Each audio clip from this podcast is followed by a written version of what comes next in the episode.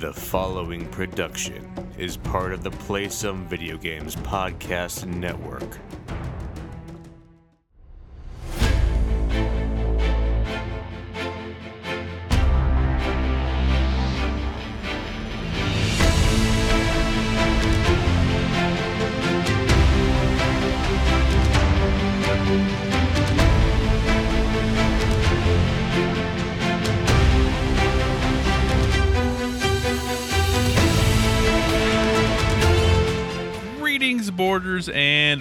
Welcome to Board with Video Games, the gaming podcast that strives for the right balance of coverage for games you play on your table and on your television. See, Josh, it would have been fine. It would have been totally fine.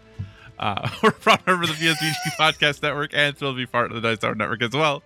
I'm one of your hosts, Kyle Hyman, and joining me on this co-op adventure, the guy who looks so happy for not having to deal with me too much for the last month, Josh Borboni. How are you doing this evening? It's just a coincidence. I'm just happier in general.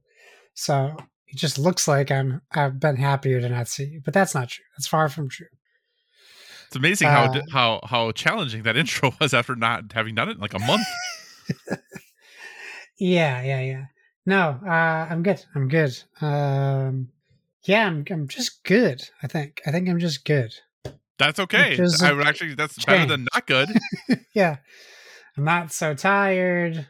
I'm feeling good. It has nothing to do with our schedule change. Just a coincidence. Okay. I'll I'll I'll take you at your word on that. But obviously, you know, yeah. little new schedule here for the end of the year. Our, you know, once a month once a month podcast that apparently I already am gonna stumble all over everything as we go through this. People will appreciate it. That's fine. Yeah. Uh, I do listen to some other podcasts, and it's humorous that they always talk about how when you mess something up or when you make mistakes or if something goes wrong, like you're just not supposed to do anything about it. Like you're not supposed to acknowledge it. You're just supposed to fix it and like Right. never mention the fact that you mess up, which is Not us. not us. But also, I can see that if you are a professional podcaster who like that is how you make your living. Sure. Sure. Like if I'm at work and I make a mistake, I don't like tell everyone I made a mistake. I just fix it and then I keep going. Right. Unless I it's something where I had to tell someone about it. But in general, like if it's something where I'm like, oh shoot, I shouldn't have done that this way. I should have done it this way. I just fix it and I keep going. I don't like announce to everyone, Yeah. hey, I made this mistake. Everyone come look. So like from that perspective, I get it. But we're not professional podcasters, so we're just going to talk about all these things.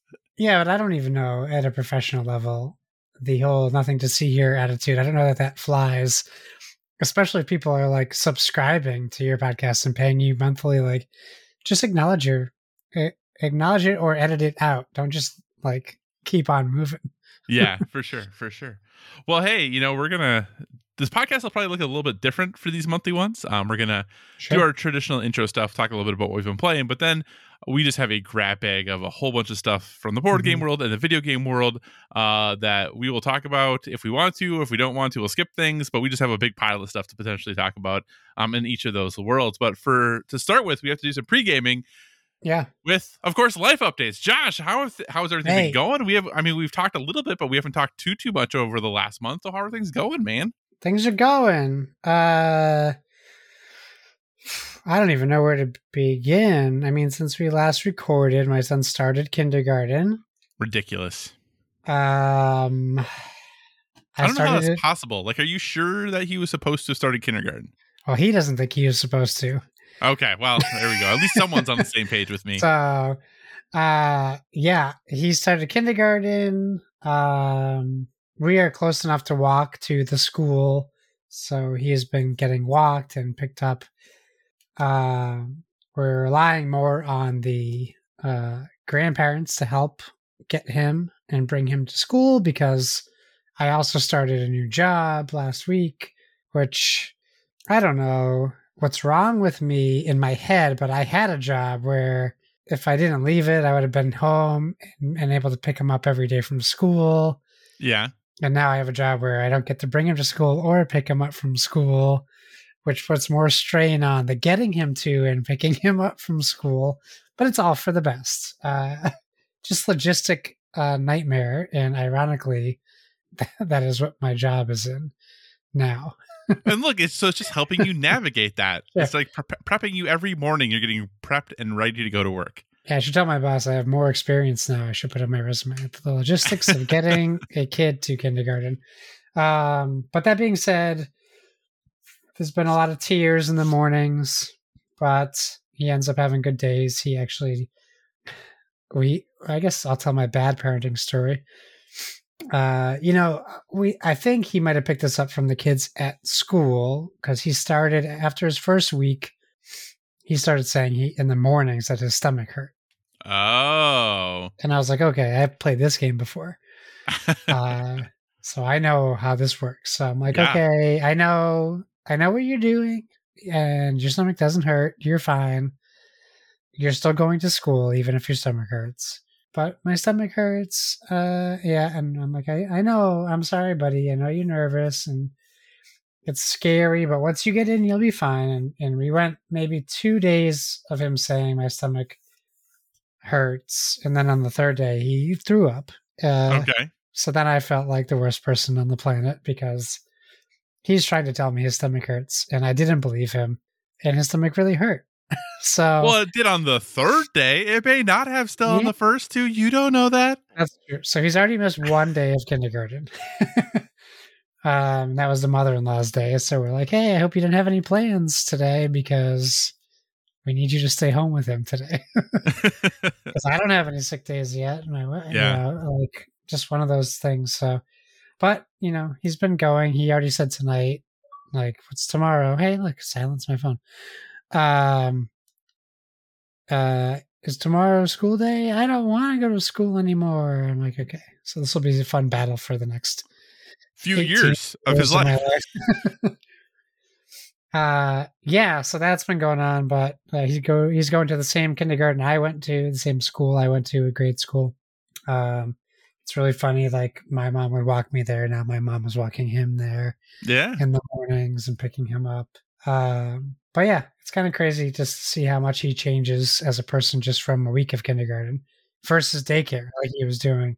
Um so that's been interesting uh and challenging and and stressful and enjoyable all of the emotions. Yeah and then i started a new job like perfect timing right? So yeah i started a new job. I left the custodial arts to go into uh, logistics for a medical company who builds proton cancer treatment machines so it's totally total different world So basically the same thing as what you were doing before. yeah totally the Yes, same I get. totally the same. Um, it's back to what I used to do, like at Lowe's and Best Buy. So I have like some experience, but uh, it's definitely a big change. And I'm actually like, I text my friends and I'm like, they have free coffee here. You can have it whenever you want, all day, every day. And they're like, yeah, welcome to a real job. I was like, oh, I didn't know this is normal. Uh, and my wife's like, when did you, since when did you start drinking coffee? And I'm like, well, Monday when it was free Because it's free. so I drink it all day now. Um, so yeah, it, it's been it's been an interesting change. It's only been a week, so I can't. I, I'm not gonna try to say like it's great or it's not great, whatever. It's too early to to really put a label on it. But uh, it's it's a con- it's a much longer commute, about ten times the my commute of what I used to do. But so it's like a half from- an hour. yeah, yeah. so it's not really a, a commute commute, but it, it's just a change, you know. Yeah. Uh, being and I'm gone from the house like for the whole day, so it does feel weird coming home and making dinner at six o'clock at night, making Yeah. dinner at six, and having to let Jameson stay up till eight now instead of seven because he needs to be able to eat and let that food just kind of do its job. So Right. I'm not going to give him spaghetti and send him to bed. so it's actually bedtime, so you just have to eat this Yeah. in bed. I hope that's Yeah. okay. just hear him slurping on the on the monitor. Uh, so like everything has changed. My schedule, his schedule. So our whole life has just changed. Um, and you know that's what it is. It's Yeah. changed. Uh, and you know this this falls into that category as well. Uh, board with video games not recording every week is a change to my lifestyle as well to a degree. Um, you know, a lot of people talk about how podcasting uh, can and can't be challenging, and some Mhm. people like, oh, it's only an hour or two hours of of your day, and that's not really necessarily true. Uh, like maybe on paper it is, but like you do more work after the podcasts, so you're Right. doing more than I am, and a lot of times we're thinking about what we're going to talk about or how we're going to talk about it, or uh, we catch up a lot before we record. So it's more than just that. So it's nice to be back doing it because it feels more like some stability in Yeah. this chaos right now.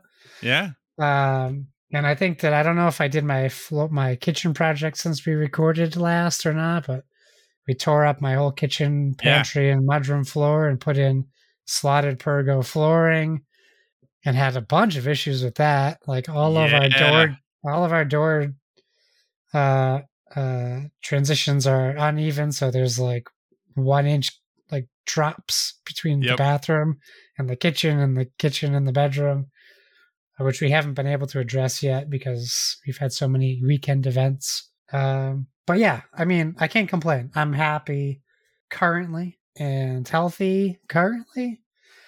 Um, so I'm doing good, and I I have just talked for too many minutes without letting you talk. So I know, and our listeners know, uh, that you are going for your doctorate. It's true.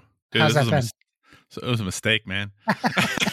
no, I get it. It's been good. It is uh, uh, a lot of work though, especially when uh, working, you know, full time still, and then having class two nights a week for three hours, and then you know, got to do homework. I'm doing probably 12 to 15 hours of homework on top of that each week.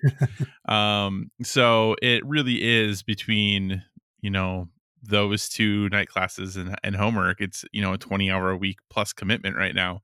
So upon uh, on top of a job that is over 40 hours like i just have a lot of time for other stuff because i also want to try to ensure that i'm being a you know as good of a partner as i can be and i to be totally honest i know i'm failing in that aspect a little bit right now.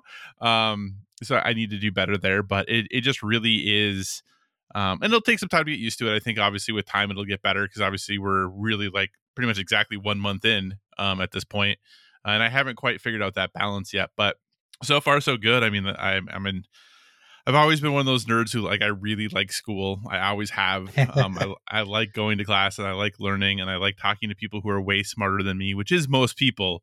Uh, but I, I just really enjoy um, that process of discovery and, and learning and understanding things in a new and different way. So, um, yeah, it is one of those things though that you in sitting in programs like this and and getting to kind of this level of schooling, you do realize how different it is um, and just like how drastically different you're treated than you know even like you know undergraduate students in college.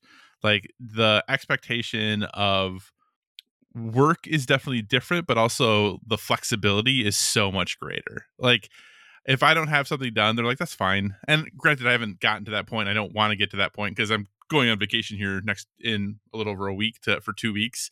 Uh, so i'm trying to gotta ch- cash in all of my flexibility. That's exciting. Those two weeks. Yeah, so we're leaving a week and a day from today uh, to go to Disney World for eight days. So that's pretty exciting. That's great. Are you Yeah. are you gonna get in contact with Coach Mo? You know, I'll be honest, I never even thought about it. I really should should have done that. Man, he has season passes to the park, so So yeah, because I we were flying out Monday and coming back the following Wednesday. nice. Um, yeah, I need a picture of you and Coach hugging. I need to see that in my life. I'll see. I'll see if I can.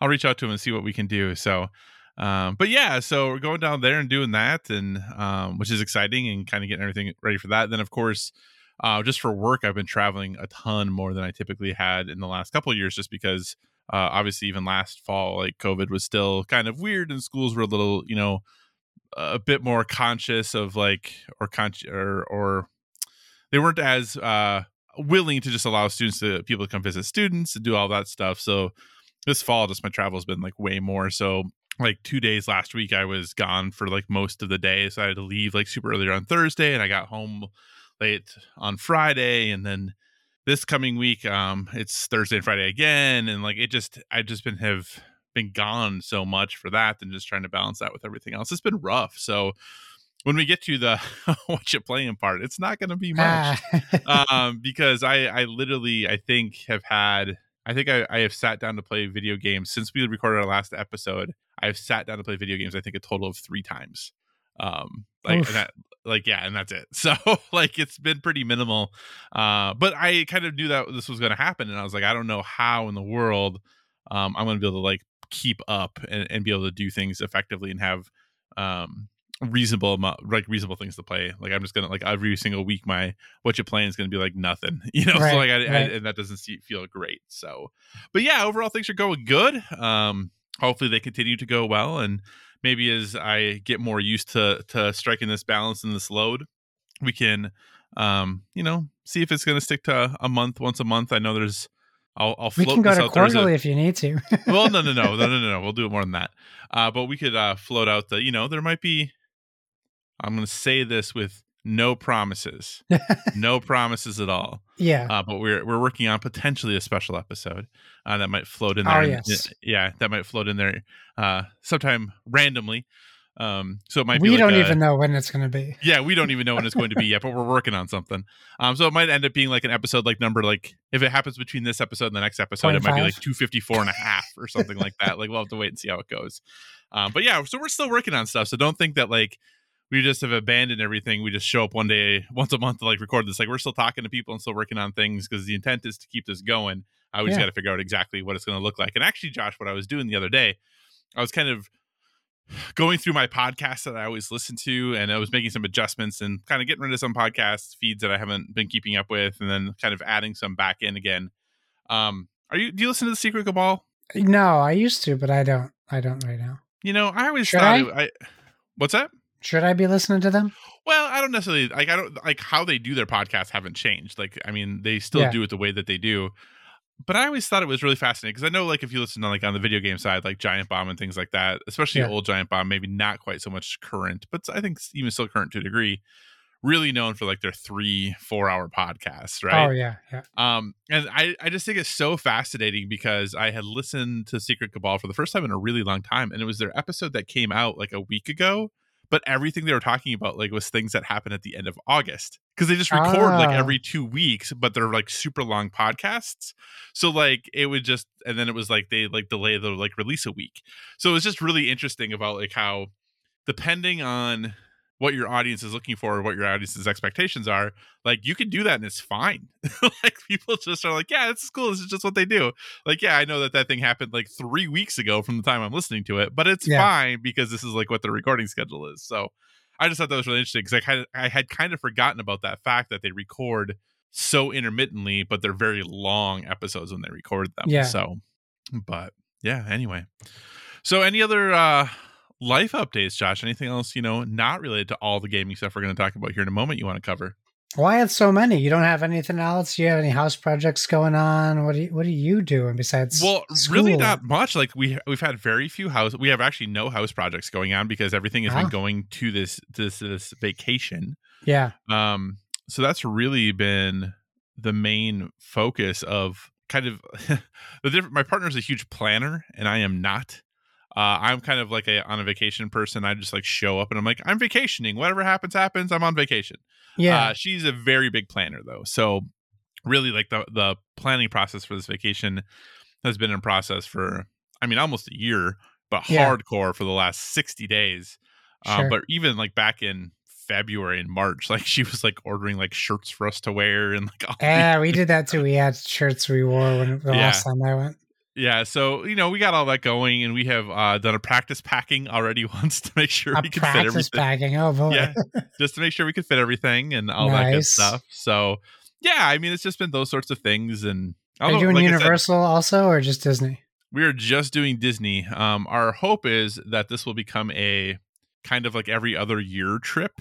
Um, Yeah. and then the, so next time we go is when we'd incorporate Universal. So Well, I'll tell you this: we're we're planning on Disney in two years. So if that happens, we'll have to. do you know when you're thinking of going?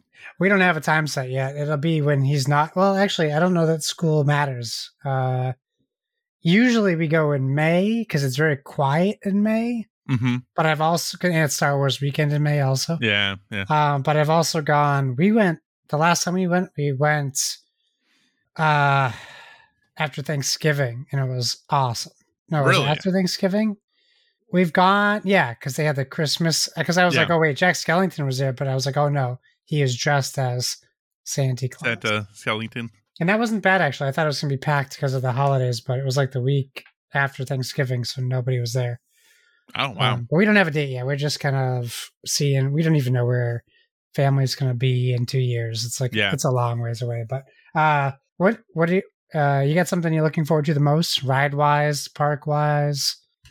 Well, I mean, I'm always a fan of Animal Kingdom. I always have been a fan of Animal Kingdom. Um, so that is, you know, as overall park goes, because like since I've it's been a long time since I've been there. So like Pandora, all the Pandora stuff is new since I've been there. Yeah, Um, obviously all the Star Wars stuff that's been added is all new.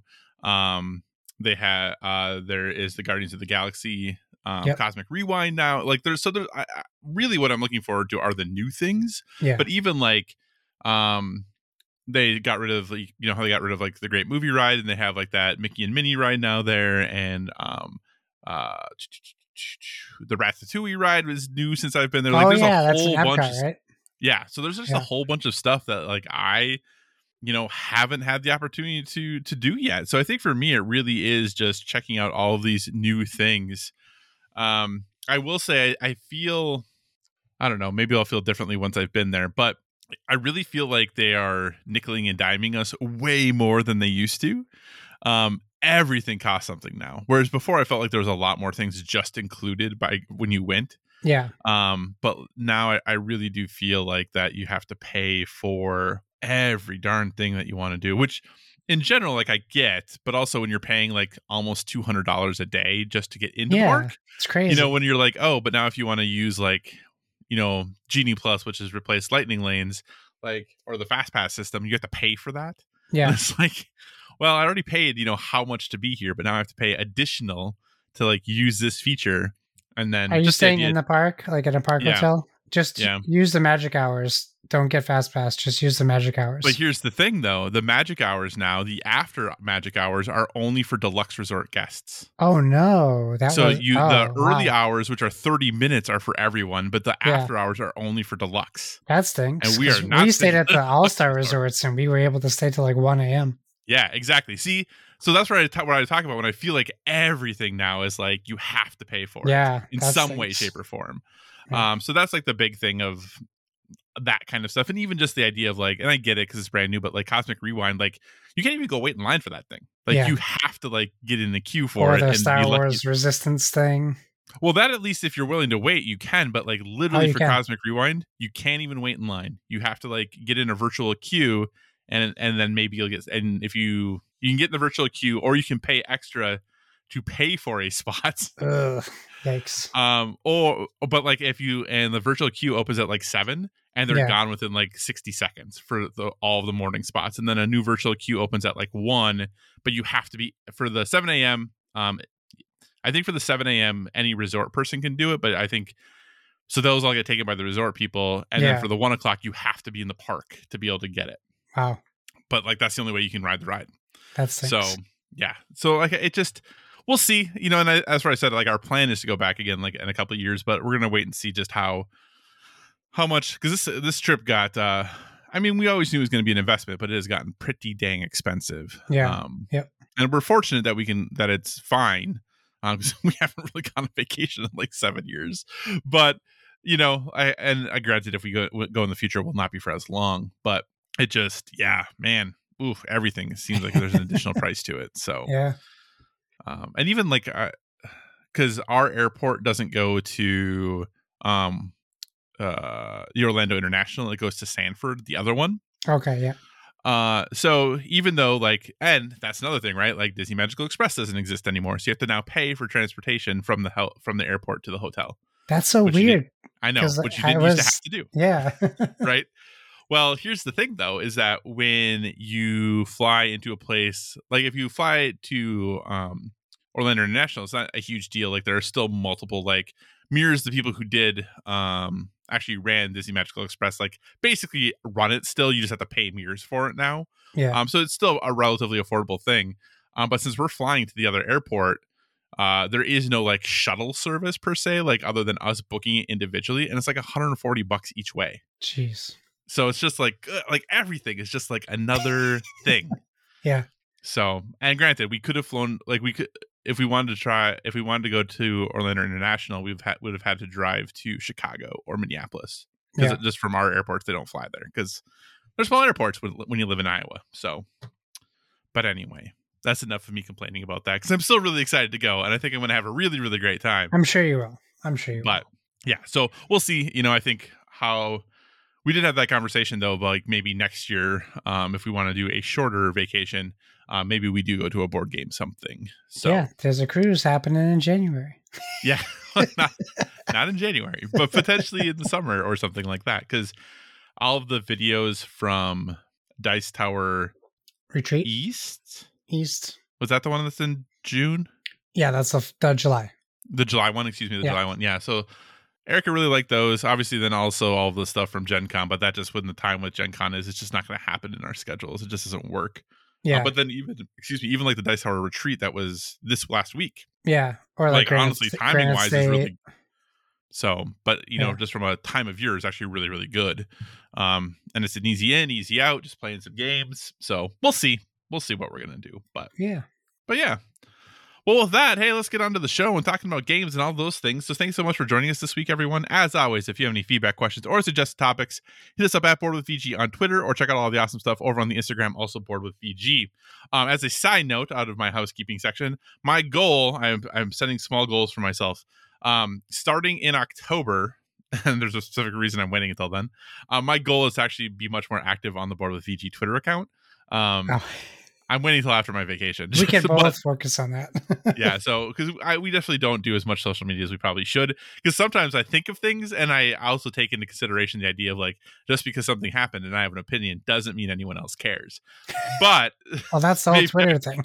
i know but then what else is the point of twitter exactly Right. so um i might we might be, i'm gonna at least try to um make a better effort of being more active on social media since we're not doing podcasts weekly um, we are proud to be part of the Play Some Video Games podcast family, and we encourage you to check out all of the shows like the PSVG podcast, the Nintendo Shack, PSXP, and Dollar Cinema if that ever returns. Uh, you never know when a new show might pop up, so be sure to stay tuned to all of your favorite PSVG, PSVG podcasts to stay up to date.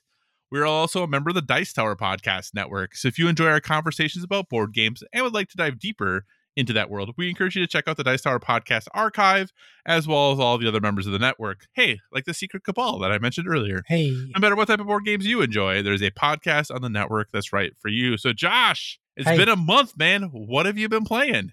well, here's what I'll say.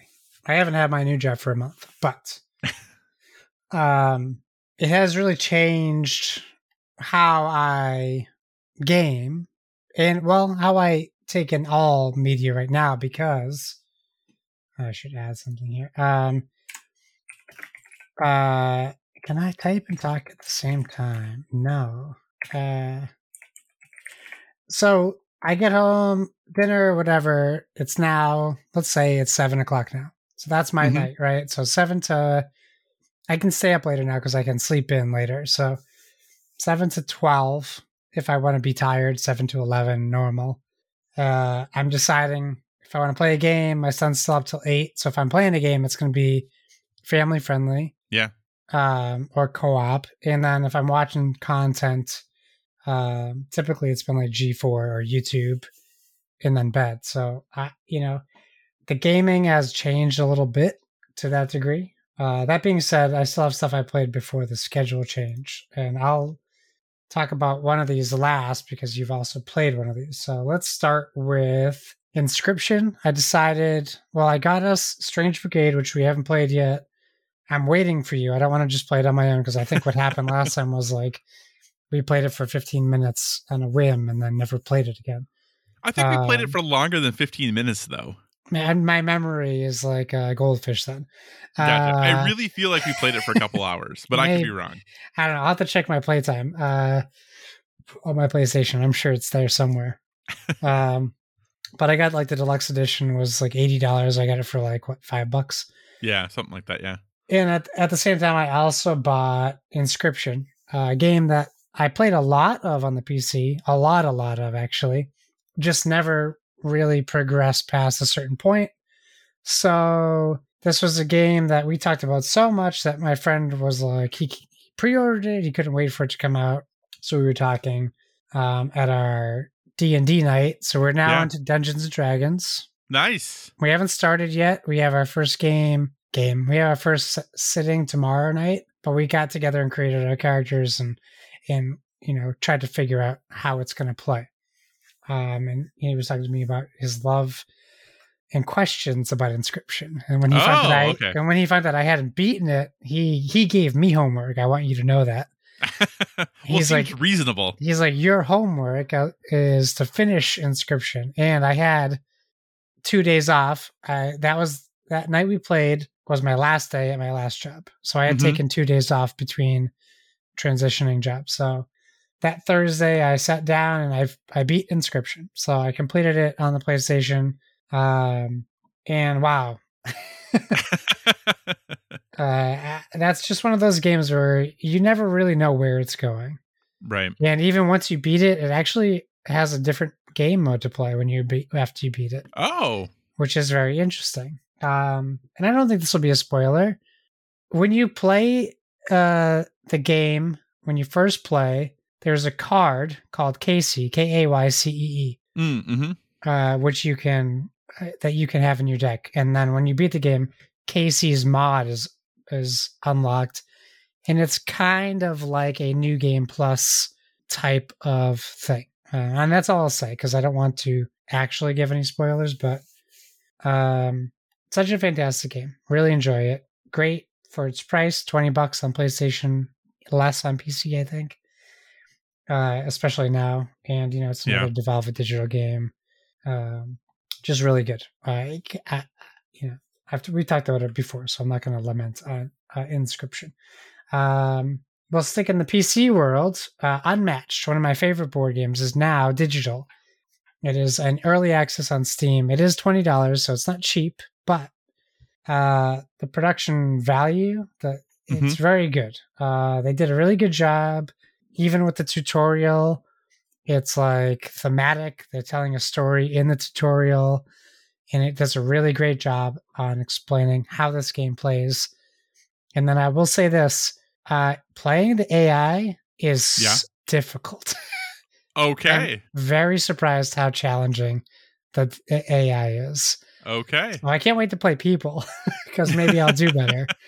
um, but you only have access to a certain amount of characters. I I wish I could tell you who they were because I did random the the other games I've played. But I know like Medusa, I think Sinbad. Um, shoot, I can't even think who else is in there. But there's like a I think four to six characters available at start. Yeah, because that was gonna be uh, my question as to how many of the characters were there. So Yeah. I think it's four to six, but uh, you know, let's just say four to err on Right. Yeah. Um, but yeah, it's a lot of fun. I really like the the way they set it up. If you've played like a deck builder like Ascension or Star Realms, you'll figure out the formula of how to play cards. It's all it just comes down to strategy after that. Uh, but it's been a lot of fun.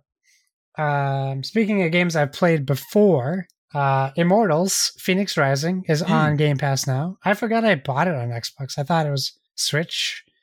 So when I Oh. when I installed it, there was like a, a save with like three four hours on it. I was like, nah, Yeah. because now it is it is a next gen update, so you can play performance mode or quality mode. Um, I'm I'm actually forgetting games because I just had another memory of another game that had that, but uh, I jumped back into it, actually having a lot of fun playing it. I'm not Yeah. taking it too seriously. I'm Mhm. just trying to like I'm kind of skipping some of the cutscenes, but I actually like the core gameplay. It's pretty fun. Yeah. Um, and I enjoy the combat for what it is and getting all these new upgrades for Fenyx. So I'm still playing that. I can play that with my son watching, which is another benefit to me having this available to me. for sure.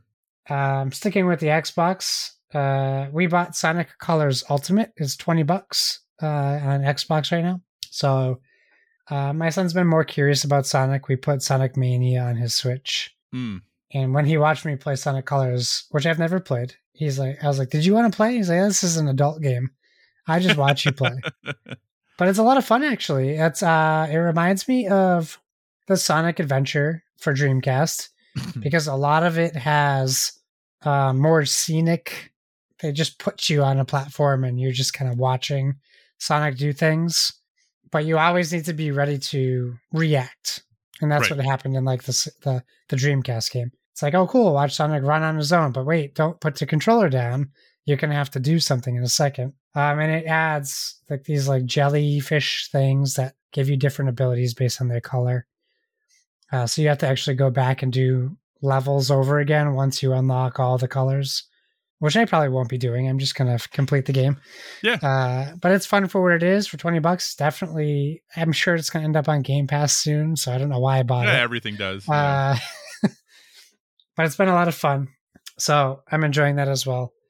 Uh, I played a board game, believe it or not. I yeah. tried, I tried to play it again, but I kept getting no's from Oh, the no. wife. So not because she didn't want to, I don't think.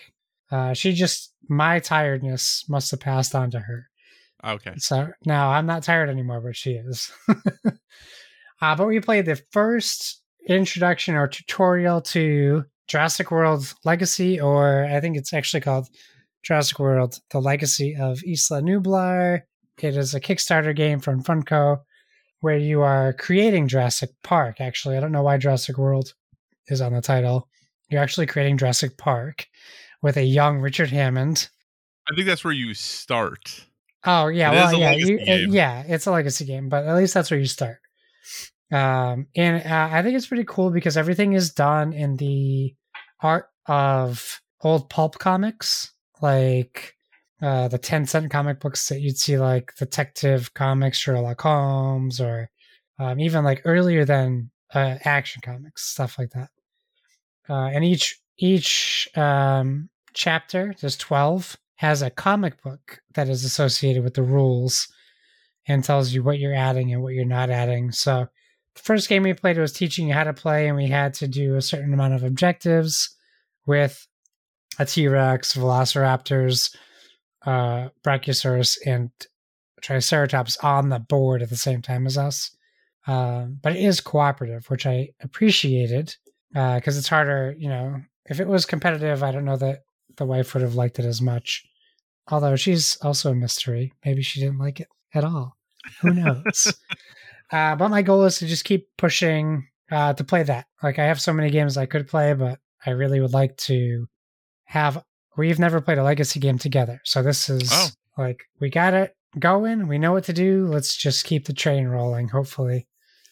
Uh, so we played that. That's fun. I don't know if you can buy it in stores yet or at all, but it was a Kickstarter game, so that's why I have it. And no pun intended, lastly, I'll talk about The Last of Us Part 1, a game I have never played. I've only Mhm. watched people play. Uh, uh, I'm blown away just technically Yeah. right off the bat. Um, it is what I was looking for in a remake, remaster. It's that Resident Evil 2, Resident Evil 3 quality remake Yeah.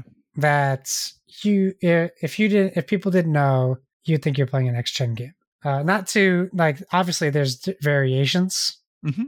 in there but i think it's incredibly high quality the controls i'm still having issues with but i understand like you can't you can only change so much I- I will say it is always weird, especially going back to The Last of Us, of like sprint on R1, reload with R2 while you're not aiming down sight. It's just odd. yeah Yeah. it's a bit odd uh, I'm to- i totally end up doing things i don't mean to do Yep. Yep. Yep. yep. frequently. That being said, um, I'm really enjoying my time with it. I need to make more time to play it, and I, I hope to do that this week. Now that I'm set like a week in my job, Mhm. hopefully nothing crazy drastic changes this week, but maybe. Uh, but I think putting in an hour to a night um, this week is more feasible now. So uh, that's my goal: play more Last of Us Part One. It's so incredibly impressive what they have done with it and just kind of watching some videos about like even just the physics engine that they have now Yeah. how characters react is just very impressive so uh, i'm really looking forward to playing more of that game as well How far did you get into it? Ah, you know i only played maybe four hours three or four hours Well, Josh, anything else you want to, any, any other games That's you've been all- playing? yeah that's Okay. i mean i've watched my wife play disney dreamlight valley Yeah. And I don't want to, she's not listening, but I don't want to spoil any surprises I have for her. But I'll have something to talk about in regards to that next time we record. Um, yeah. So I started, uh, as I mentioned, I sat down to play th- video games three times. Uh, one of them was to play The Last of Us Part One.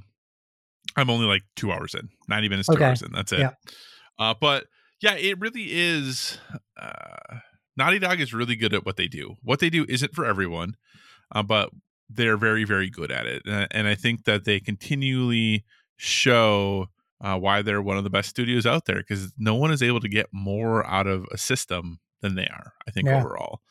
And, you know, especially uh, our brains do weird things to us, right? Because like when I play this game, I'm like, well, when I play the remaster on PS4, like I feel like it looked like this, but then when you go and look at comparisons, yeah. you're like, it did not look like this, not even close, not one bit did it look like this. Um, and then when you really start to look at it, it is pretty amazing what they've done. Uh, you're right. I've always found the controls a little bit awkward, um, especially getting back into it again. I was like, oh yeah, that's right. That's how this works. I do remember very distinctly. Um, at one point after I've been playing, I completely forgot to re- how to reload. Yeah. I was like, I don't remember how to do it, so I'm just going to shoot all my bullets and, and then he'll he'll do it himself. But I'm like, I don't remember how to do this because it is kind of odd. Like they're they're it's a little quirky. It doesn't fit the quote unquote traditional button prompts of like what button does what. Uh, but overall, though, um, I think it's it's uh, an incredibly good looking game, um, incredibly still powerful game. You know, this is.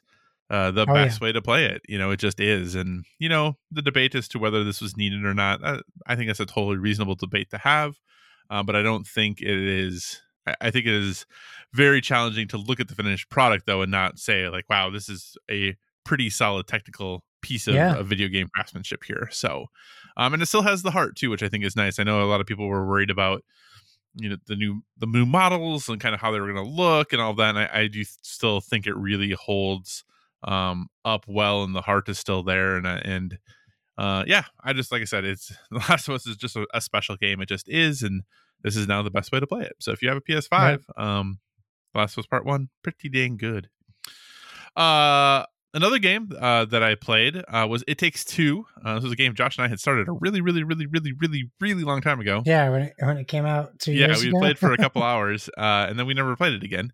Uh, so my partner and I played it, and we finished it. So oh, nice. yeah, so we had been playing it kind of on and off since like the end of July. And number one, that game is way longer than you think it's going to be. Goodness Yeah. gracious! Uh, and then it was funny because we were getting close to the end, and I was like, or I felt like we were getting close to the end. And then we stopped playing and went back the next day, and then uh, kept playing and kept. I'm like, okay, clearly we were nowhere close to the end. Yeah. And then, uh, you know, a couple weekends ago we were playing, and I'm like, she's like, well, should we stop for dinner? I'm like, I think we're really, really close to the end. She's like, yeah, last time you said that. I'm like, okay, okay, okay, we'll stop. so we stopped, went and ate dinner, blah, blah, blah. Went back down to play it. Like literally, there was like a cut scene and then the game ended. so I was like, I was right this time. I was super right this time. Um, but it is a great game. Uh, I honestly think it might be slightly too long. Uh, Yeah. but it is still a really good game, and, and what they're able to do with it is, is pretty impressive. Um, and now, obviously, we'll talk about later. It is coming to Switch. Hmm. Um, I yeah, I just really like It Takes Two. If you have the opportunity to play it, definitely do so. Uh, I am still pretty amazed that what could easily be seen as a game that is geared towards like onboarding someone to help like hey i really like games i have a partner who doesn't really like games let's have a game to like help onboard th- this is not that game like you That's need to be able to play video Incredibly games to play game difficult. yeah. yeah like there are parts of it that are, are challenging um and you know uh erica's pretty good at games like she has the platinum in kingdom hearts 3 like she's not bad at games Yeah. um but he, but she just doesn't play them as often as i do so uh there were parts that were definitely frustrating for her at points just because um you know there are certain things that the types of games that she does play which tend to be rpgs like your platforming sequences of like jump jump dash jump jump like that's just not a thing she ever has to worry about you know and oh and then swing too and do this other thing like so there were some frustrations there but we got through it she got through it it was great so it was good uh, and then the last game that I was playing um, is actually part of PS Plus this month. Uh, PS Plus, the the basic one, because Yeah. who knows these days? knows? Um, and, and that's playing Toem. Uh, Toem is a game I've actually always wanted to play. Um, and you know, with everything else going on, I was like, well, what is a game that potentially I could start and maybe actually finish? Um, well, I haven't finished it yet. I tried real hard, but I haven't actually finished it yet. Uh, but it is just a very simple game where you are on a journey to go see Toem. Um, and in order to get there, you have to take a bus. Um, and every little town you get to, you're trying to earn yourself a free bus pass. Um, so you just go around and take taking pictures of the things people want pictures of, and that is how you earn stamps in your little passport. And once you get enough stamps, then you get a free bus ticket to the next town, and then you do the same thing again. It's all in black and white. You're just walking around. You got a camera, taking pictures of stuff, talking to people. That's it. That's all you're doing. Uh, but it's a lot of fun. It's a really cute world. Uh, the things that you have to take pictures of sometimes are a little bit challenging to figure out. Uh, sometimes they're very straightforward. It just depends on the situation. Uh, but it's really kind of a charming little experience that, especially uh, you know, as part of PS Plus, I think is a really easy recommend if you're looking to unwind from a day, or maybe you've just played like a really intense multiplayer game and you're just looking to kind of chill things out before you go to bed, like I think Toem is a really, really great um, option for that. So yeah, definitely don't be you know afraid. I know some people might be turned off by the graphics or any of that stuff, but it, it's great. I'm having a wonderful time with it. Uh, when I sit down to play, or when I'm thinking about playing video games, though The Last of Us is there, and like there are plenty of other games, like Inscryption, I really want to get back to. Uh, Toem is the one that always jumps out. It's like you should just play Toem. Um, so and maybe that's just because of how busy life is right now that it feels like what I want right. to do. Um, but yeah, it's great. Highly recommend it. So if you have PS Plus, make sure you're grabbing it, downloading it, or at least claiming it so you can play it later. Um, but so far, even though I'm not done, easy, easy recommend at this point. So nice. All right. So with that, then, Josh, I just listed a whole bunch of topics uh, related yeah, to board games and video games. Um, so I figured we'd just start with board games. Is there, Josh, uh, a particular story that's jumping out to you? Is there? I don't know if you had a chance to look at them at all yet. Yeah, it's funny because I went to add stuff and like everything I was going to add, you already, eh, like literally already added into here. um, so I don't. What do I, What should we talk about first? I think maybe the easy one to talk about first is Sagrada because uh, it is something I'm currently backing. Let's do it. Uh, so there is I don't even know if we talked about this previously, but at least we we knew this was coming. I, I even got a thing in the mail from them, yeah, advertising it was coming. But um, I think they did change the name. It used to be called Sagrada Legacy. Now it's called Sagrada Artisans. It is a legacy board game. It is currently on Kickstarter, I believe. Right? It's not on GameFound. Yep, it's on Kickstarter. Correct. Uh, it's published by Floodgate Games and yeah, it is a legacy um, two player. Oh no, sorry, that's boss. It's a legacy board game for Sagrada. Uh, essentially, uh, you are uh, writing in this book. You are you ha- you can, if you want to, back it at the level where you get this really interesting dice tower. Uh, there's 11 days left, or $122,000 out of a $75,000 goal. This plays two to four players. 60 minutes. It's 13 plus. Uh, that, I mean, age is subjective at this point, but uh, you get the same designers, same publisher. Uh, you get each player gets a journal where they'll be editing, editing. They'll be marking it as they yeah. play. Um, it looks like the dice. Yeah, the dice are finally bigger, which I know is a, a, a complaint of a lot of people, including me, including you. Uh, comes with a story deck box that has over 100 cards in the main deck, uh, which should be interesting to see how they tell this story. Uh, it comes with a set of colored pencils, which I'm sure will thematically play into the game uh, as the dice are colored. Um, it comes with a pencil sharpener if you back back it on Kickstarter. Uh, there's also some uh, foil gold star legacy point stickers. So if you were one of those gold star students in school rest assured you will be recognized with a gold star for doing whatever they want to give you that for. you get uh, a cathedral board that you're permanently marking, organizer boxes, winter, window pattern booster packs. There's so many things, sealed envelopes. You know, it's the full on legacy treatment for Sagrada. So, I mean, do we need to really talk too much about it? I think, well, you haven't played Sagrada as much as I have. Correct. Right? Except for digitally, maybe. Right. Uh, with your with the amount of times you played Sagrada, like for me, this is an instant back. Like I backed it immediately. How much did you like playing Sagrada minus the tiny dice? And I know you play legacy games. Obviously, everyone knows yeah. that. Is this something that you need to have, you want to have, you might get? Like, where where's your excitement level on this one? So I almost insta backed this. I Okay, did not, um, but it is in. I do have it uh, a reminder set for it, um, so that I'll get that kind of reminder 48 hours before it ends. While you're on Uh, vacation. because what's that? While you're on vacation. While I'm on vacation, yeah.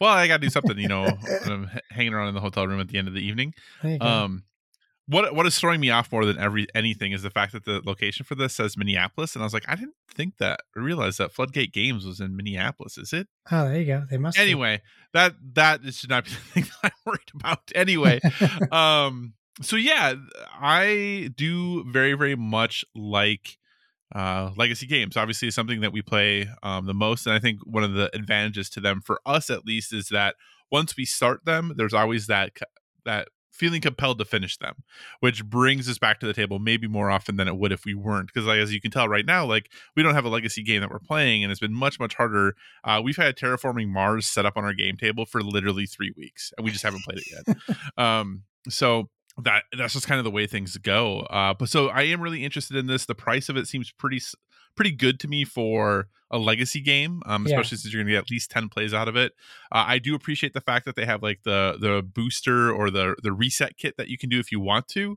um which is always nice i will say that uh customizable deluxe dice tower is a bit over the top It's a little Uh, yeah, it's pretty pretty spendy. Um, but yeah, like they have a reset kit, which hopefully uh, you could get down the road if you wanted to. You wouldn't have to get it now, so that way you can just pay it, play it, and then decide whether or not you want to, you know, get the reset kit. Um, I don't totally know if I know what the booster pack is supposed to be for yeah, I don't know what it is either. because I think it's just the same as what's in the box, uh, is what it says. Replay the campaign windows or try new challenges. Swap in new players from outside your campaign group. Playable during Oh, okay. or after the campaign. So yeah. So anyway but no i'm definitely interested in this. It is it is high up on the list. Um it is something that like i said is seems reasonably priced. Uh i would be a bit annoyed if i bought the game retail and i didn't have four packs of colored pencils. Right. did you, did you notice that one of the kickstarter exclusives is you get four packs of colored pencils instead of one? Yeah. Yeah. like if i if i bought this and had one i had one pack of colored pencils and then when the dice are rolled like everyone has to color it i'd be very annoyed like it's like you know when you have to like hand like I don't mind handing dice to people because you're not always doing you're not doing it all at the same time. But anyway, Yeah. that's here nor there. But yeah. uh, overall, though, uh, yeah, this is definitely on the short list. Uh, I have been looking for a new Legacy game. I did not get the Jurassic World Legacy game, um, because I just I could not stomach the price of that one. Um, and this just seems a little bit more in the ballpark of um, what I am willing to spend right now uh, as far as a board game experience goes. And I did like Sure. Sagrada. Like I said, I haven't played it as much as you, but I did enjoy it. So Cool. Did you see the Dune Kickstarter, by the way, from CMON? Oh, I did see the only thing I saw about the Dune Kickstarter, uh, which I guess that would could be something Was that the shipping costs? Oh, and I didn't know. I didn't see that at all. Actually, uh, is I saw that they're like due to player demand, like we're making a player mat, and I was like, player demand. Like, are you really telling me that like you didn't have this ahead of time? Like you you knew they had to have it ahead it's of a very right? interesting CMON Kickstarter because there's only one pledge level, and you know that that's not what they're going to end up doing. They're going to add something. There's only three days left, Josh. They can't add. They ha- Oh, is it that? Oh, wow. I didn't realize it ends so soon. Well, yeah, it's very unlike them to only have one pledge level. It's $110 just to back the game. Yeah, for War of Uh, Arrakis. But I really expected, and it's coming from Georgia, and it would still cost me $50 to get it from Georgia to Massachusetts. And I'm like, Whoa! eh, I don't think Well, so. there are 129 miniatures. I know. I will, you could uh, send it on a train, it'll be cheaper. This, I know, this game obviously, is going to logistically, they can't do that. Yeah, this is going to retail for 150 $140 in the stores. We'll see. That's I mean, I could probably walk into a Barnes and Noble in two years and get it for forty nine dollars. that is that is also a possibility. Um, oh, if so Barnes and Noble's still they, around, yeah, if Barnes and Noble still. So yeah, you have two four fold boards, which is Yeah. probably why they created the playmat. Because I did see the thing about a playmat the other day. Yeah, Um, four that's the only thing I saw. are dangerous. they are, and there's two of them. Oof. duh. Let's see here. Optional buys. The Spacing Guild. So that's an optional buy. So that's an additional forty dollars. Oh yes, the Arrakis playmat, thirty dollars. But really, that's it. That's actually not too bad Yeah, for them, at least. Usually, it's way way more than that. So yeah, I expected it to be like five hundred bucks. Oh yeah, dang. Uh, forty-eight to fifty-eight dollars for shipping in most states. That's a little bit of money. It's a bit. I mean, But at least It- they're being more cl- transparent about it ahead of time. Like now I know. yeah, that's also true. So like, and honestly, like if they're transparent about it, like I'm not, I don't have such a huge deal. It's not such a big deal to me. yeah, Um, because I know that I am paying not 110 dollars, but 160 dollars. You know, and then if I want the play mat, 180 dollars, um, Yeah. or 190 dollars, and that to me is better to know than later. But very it just true. is interesting because with the number of miniatures they say is in the box, for some reason, uh, the way this is displayed makes it look very small. It does seem small, right? But I, but I, I can't imagine that it is. I have, and especially if it's two four fold boards, like it's got to be pretty darn big. Yeah, it's just gonna be tiny miniatures.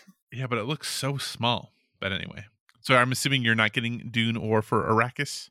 No, there's so many Dune games. I, There I are have so such many a Dune hard games. time even buying one. I have one. I have uh, House of Secrets, I think, but I really want to get the Gale Force Nine one. I'm just gonna wait and see if that drops.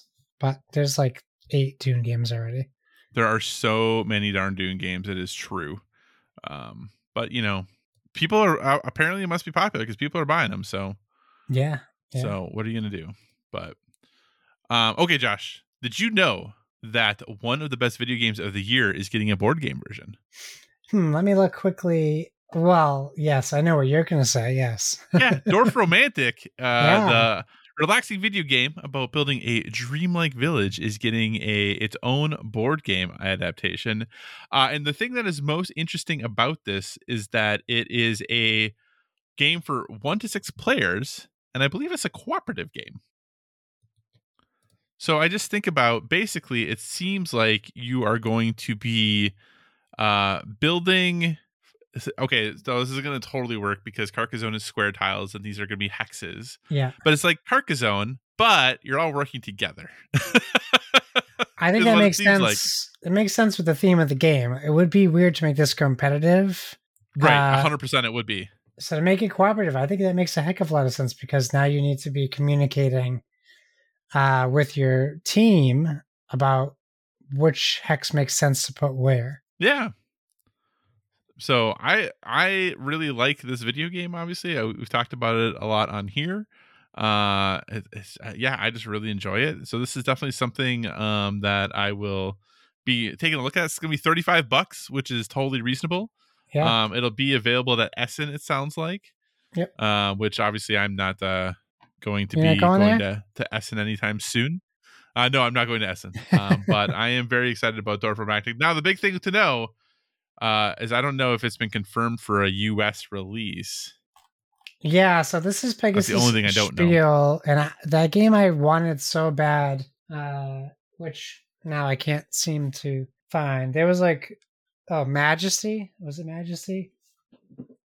There's a game by Pegasus Spiel I really wanted for a long time. It wasn't I don't think it was Majesty.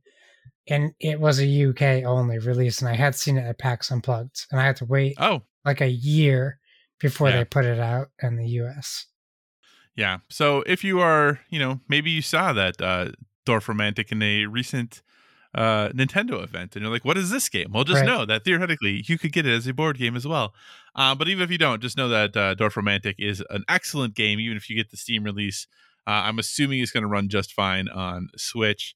Uh, but it's great. I really like it. You know, when I was just talking about uh, Toem being a great chill out game, uh, Dorfromantik is definitely uh, fits in that category as well. So check it out. It's, it's very affordable um, digitally, but also if you're interested in the board game, uh, it seems like it might be a good time. So there you go. Yeah. One of the best games of the year, getting a board game. That's the only game I could have possibly been referencing, right, Josh? Well, I'm not going to reference the other one right yet. Let's reference something else Okay. the people have clearly been talking about. it. In fact, they've been talking about it so much that people are spending four thousand dollars on it, and that is uh, something that came out of uh, Disney's D23 convention. Uh, something that I think I would argue came out of nowhere. yeah. uh, and that is Disney's Lorcana, which is this is a take on Magic the Gathering, but with Disney characters instead. And once you hear that, it only to me makes sense. How has this not been a thing already? Right. Uh, it makes total sense for them to be doing this. I think the bigger picture here is that Disney is really paying attention to board game and gaming now. And Yeah, we can look at a lot of their endeavors from Villainous, which is great, to Big Thunder Mountain, which is a big disappointment, to everything from It's a Small World to Mickey's Fancy Tree House, Mickey and the Beanstalk, you know, from kids to adults. They're really just expanding their license to all these people who, you know, are trying to make good games. And uh, I- have no reason to doubt this endeavor uh, just based off of popularity alone. We're not even going to see this game until next year. Yep. Uh, but my reference to the four thousand dollar thing is that the D twenty three Expo, they did release a founders pack of six cards, Mm-hmm. um, which kind of made me sad when I first saw all this happening. I was like, oh man, what a bummer. I hope someone at D twenty three can get me these, or I can buy them online. And Well, then you they're could've, selling Josh. for four thousand, three to two to four thousand dollars. Uh, but I what I really appreciate is Disney Lorcana. I don't know if this is their official account or an account that got their name before them. Uh, started tweeting and Instagramming out because I've been following them now. That these cards will still be available in the base sets. They just have a D23 logo on them, which makes Mhm. me feel better because I really enjoy the art on these cards, especially the Robin Hood card. Looks incredible. Um, actually, there's more than six cards. There must be eight because Mickey's not in this title fic- picture.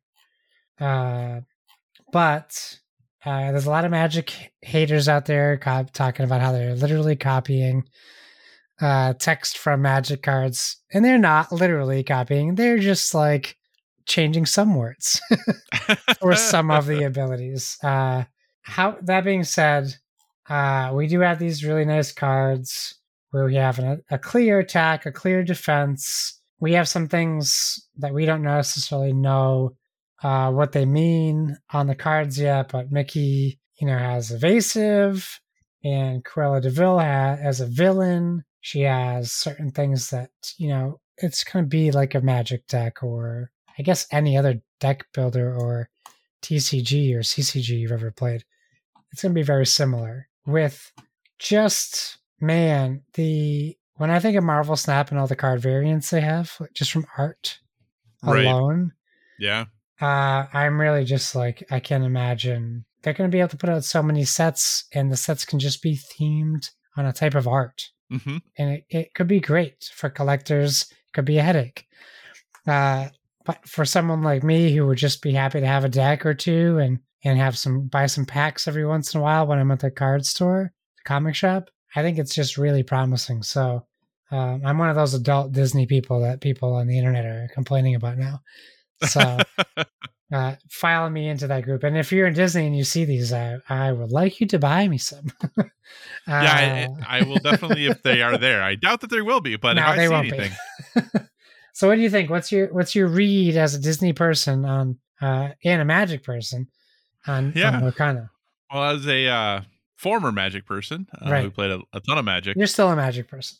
I mean, I I do watch it from time to time still, even though I don't really play it much anymore. Um, this is really interesting to me. I think this might be the one way I could potentially get my partner into some sort of uh, tactical um, PvP card game. Yeah. Uh, and looking at the cards, you know, it does seem like yeah, there's like just one resource or whatever you want to call it type to like get cards out onto the field. There's obviously like you mentioned that distinct attack and defense power. There's this weird in like the bottom text box, this weird symbol on the right hand side that I don't know what Yes. that means. Yeah. Um, so I'm, I'm trying to figure out because some cards have one and two, and you know Mickey, Mickey has, like, Mouse has four. four. Yeah. Uh, so I, I don't totally know what those are, and then they also each have a symbol like under their name that Elsa ha- has a purple one, and Maleficent's is red, and Cruella's is green. Like, so I don't really know what that is, you know. So there's a lot of things that I'm trying to figure out exactly like what all these interactions are and how complex this game is going to be. Is it going to be closer to Magic or is it going to be closer to Pokemon? Like, where are we going as far as right. complexity goes? Um, and I'm just wondering too about you know all the things that you start to hear of when you hear, hey, they're making a collectible card game that's going to be competitive. Like, okay, well, how many cards? What's deck building look like? How many ver- how many copies of each card can you have? Like, like all of that stuff is what starts to go through my mind and, and trying to determine whether or not uh, this is something I want to get into. Now, you are right. The art on these is pretty dang stellar. Um, it is really cool and unique, um, and different takes on the characters, and the fact that you have like um, Elsa, Snow Queen, Maleficent, Monstrous Dragon, Right. Mickey Mouse, Brave Little Tailor. Like there's so many other variations, obviously, of all of these characters that are going to exist outside of just the seven cards they've shown us so far. Uh, so this could get dangerous. I think this could get real expensive, real Yeah. fast. Um, and I do wonder what the staying power of this is going to be, right? Because we see, hear about new TCGs and CCGs coming up kind of regularly, right? But a lot of them haven't had the staying power that Magic, Pokemon, Sure. Digimon have. Right? yeah, yeah. Yeah, and Yu-Gi-Oh! Like those are like the four main ones, and there are some others that come and go. Um, but I'm interested in it. Like if nothing else, for the art, it, it looks really really cool. Um, so I'm really this is something I'm going to be keeping a very close eye on. Um, I, I do think it is kind of. I wonder if this is going to stick to quote unquote Disney, Yeah, and if um you know Marvel Snap is going to be its thing. right. Um, you know, and there's obviously Star Wars Destinies. Like, so I'm really wondering if they're going to stick very, very closely to just Disney characters because otherwise, why wouldn't you just put these in Marvel Snap? You know what I'm saying? Like, it Yes. seems like, yeah. So we'll see. I'm interested. I'm always down for a new card game, and when it's Disney themed, um, yes, I'm also one of those Disney adults. I'm a sucker to at least wait and see what happens. If I am sure I will buy some packs of this. Uh, how many packs of I, of this I buy uh, remains to be seen. yeah, yep. I'm with you. Yeah. Do you think? Do you think? Will your wife play this with you? Any any chance she's going to play it? I I think I can get her to try it because of the theme, Okay. Gotcha. but we'll see if it sticks. Okay. It's the competitive stuff. Like she's really good at Ascension. She really enjoys it. She beats Mhm. me more often than not, which Yeah. makes me happy. Like I'm actually like, oh my god, like this is a game I never thought you'd be even remotely interested in playing, and you enjoy it. So I know that this is a different beast. Uh, no pun intended. Uh, but uh, I think just having the deck building knowledge is is a good gateway into this as well. So even if like if you're listening and you're really interested in this type of game and you have a partner, uh, a significant other, friend who wants to play with you, but you're kind of worried that maybe magic is too much, try to get him into a deck builder first. And like that's like weaning him into into it. So like do like Ascension or um, Star Realms or Legendary uh, or Dominion, anything like that. Like those are those would be good like gateways to this type of game. All right, man. I'm actually. I, I don't know why. I'm actually really excited about that. About this game. I don't know why. I just really want to play a collectible card game. I think. Again. Yeah. I just anyway.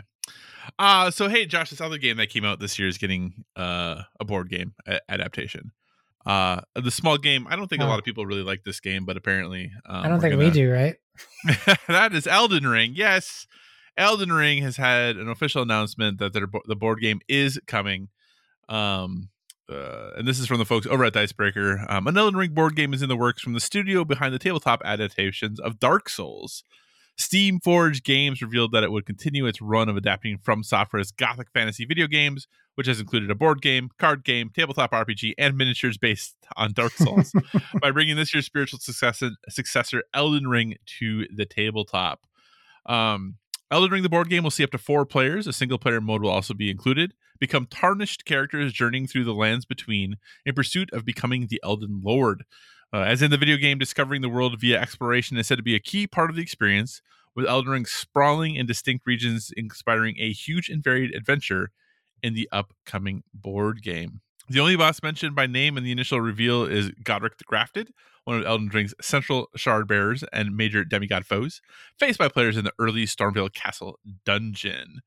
Um, Elden Ring, the board game, will recreate the video game's battle using a diceless combat system, which will require players to strategize and adapt their plans during each encounter. In keeping with the Soulsborne series' infamously, infamously tough prepare to die gameplay, fights in Elden Ring, the board game, will be plenty challenging, as creators have said. So, Josh, number one, uh, what do you think you are more likely to play? Elden Ring, the video game, or Elden Ring, the board game? the video game, because only because we already own it. That's true. We are, do already own I'm it. not Have you gonna booted- buy the board game. Also, Remind me, have you booted up the Elden Ring? Have you played it at all? I have played it. I made the mistake of starting with a magic user, which seems to be a, a big mistake. uh, so I have played probably an hour of Elden Ring. Okay, cool, cool. Um, if you had to guess, Josh, how many followers? So this is going to become a Kickstarter. Yeah. How many people do you think are following this campaign? Because we don't know when it's launching yet, but you can sign up Sure. to get notified on Kickstarters on the page for the game on Kickstarter. How many followers do you think it has right now? Well, I got to imagine every single person who's backed a Steamforged game is backing this because this is just right up Steamforged's alley. I mean, So, this is I don't know, like Steam what, Forge game. 1.2 million people? no, not quite that many. Um, but there are currently 10,283 follow or 823 so people just following the campaign. Yeah. Um, wh- which is still huge. That is a ton um for any game like that. Uh, but yeah, so uh for um context, uh Dark Souls when it funded had uh 31,000 backers. Okay. Yeah. Um, so you know, but this is also just very much the uh, hey, notify us on launch. This isn't even you know committing any more than that. Um, another game of theirs, uh, Monster Hunter World, had a little over twenty thousand backers. Um, so I feel like this is probably going to do pretty well. Um, I think that we're gonna, I, I imagine, get close to those Dark Souls board game numbers. Wouldn't you think? Uh, yeah, I'm sure it'll surpass it for sure, Yeah. based on the popularity of the game. So yeah, because they also did the uh, Devil May Cry uh, board game, and that one only had uh, a little over two thousand backers. Oh, okay. it actually barely funded the hun- the funding goal is 150,000 and it did 159,000 for Oh, Devil May. Cry. Yeah, so that one barely got there. Uh granted, you know, the Dark Souls uh got to like 3.8 million or something like that. Yeah, it was a lot of money. so, but just to be aware, so if you're a fan of Elden Ring and you don't and you don't want it the the fun to stop, if that's what you call Elden Ring is fun, uh hey, there's going to be a board game available for you uh, probably in like a year and a half, I would assume, right? Like whenever that Kickstarter launches, add Right. on Right. 12 to 18 months and you'll have yourself a board game to play right in time for Elden Ring DLC or Elden Ring 2 or whatever else they might be doing. So, uh, do you want to talk about Keyforge at all? Ooh, well, uh, we can talk about how I am not happy with the price of it. well, let's talk about that then. That works. So, there's a new Keyforge uh, set coming out. Yeah. Uh, obviously, you know, Keyforge had been under the fine folks at Fantasy Flight. Uh, this has now been picked up by the other people who are now running it. I can't remember. Ghost Galaxy, I think is what they're called. Is that right? Galaxy, yes. So, so tell us about this, Josh. You're the big Keyforge fan. Yeah, I mean, uh, not too many months ago, it was uh, it was th- that time to buy Keyforge boxes when Fantasy Flight decided to cancel Keyforge. Everything went just bonkers clearance. I bought like three boxes of Keyforge decks Yeah. for less than the price of one box when I first started playing. Um, it's on GameFound. The new set's called Winds of Exchange. Uh, not only is it now by Ghost Galaxy, so we really don't know if they're using the same printing technology that that Fantasy Flight Games was using for the uh, unique decks. In fact, I can tell you based off of the Gamefound that there's at least one deck that everyone's going to get that is exactly the same, which kind of defeats the purpose of Keyforge. Yeah. Uh, I don't know what the deal is with that. Is it just like to get people's to get your foot in the door? Uh, I wonder if they're thinking that for teaching people, it's going to be much easier to teach if you Sure. if you have the same thing to look at. yeah, and you can also like there's a certain tier where you get a deck named after you, but that is that same deck that everyone will have.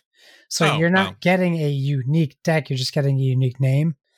Uh, that being said, I was kind of still on board. I was like, you know what? I would still like to check out and back a new set for Keyforge, right? Yeah.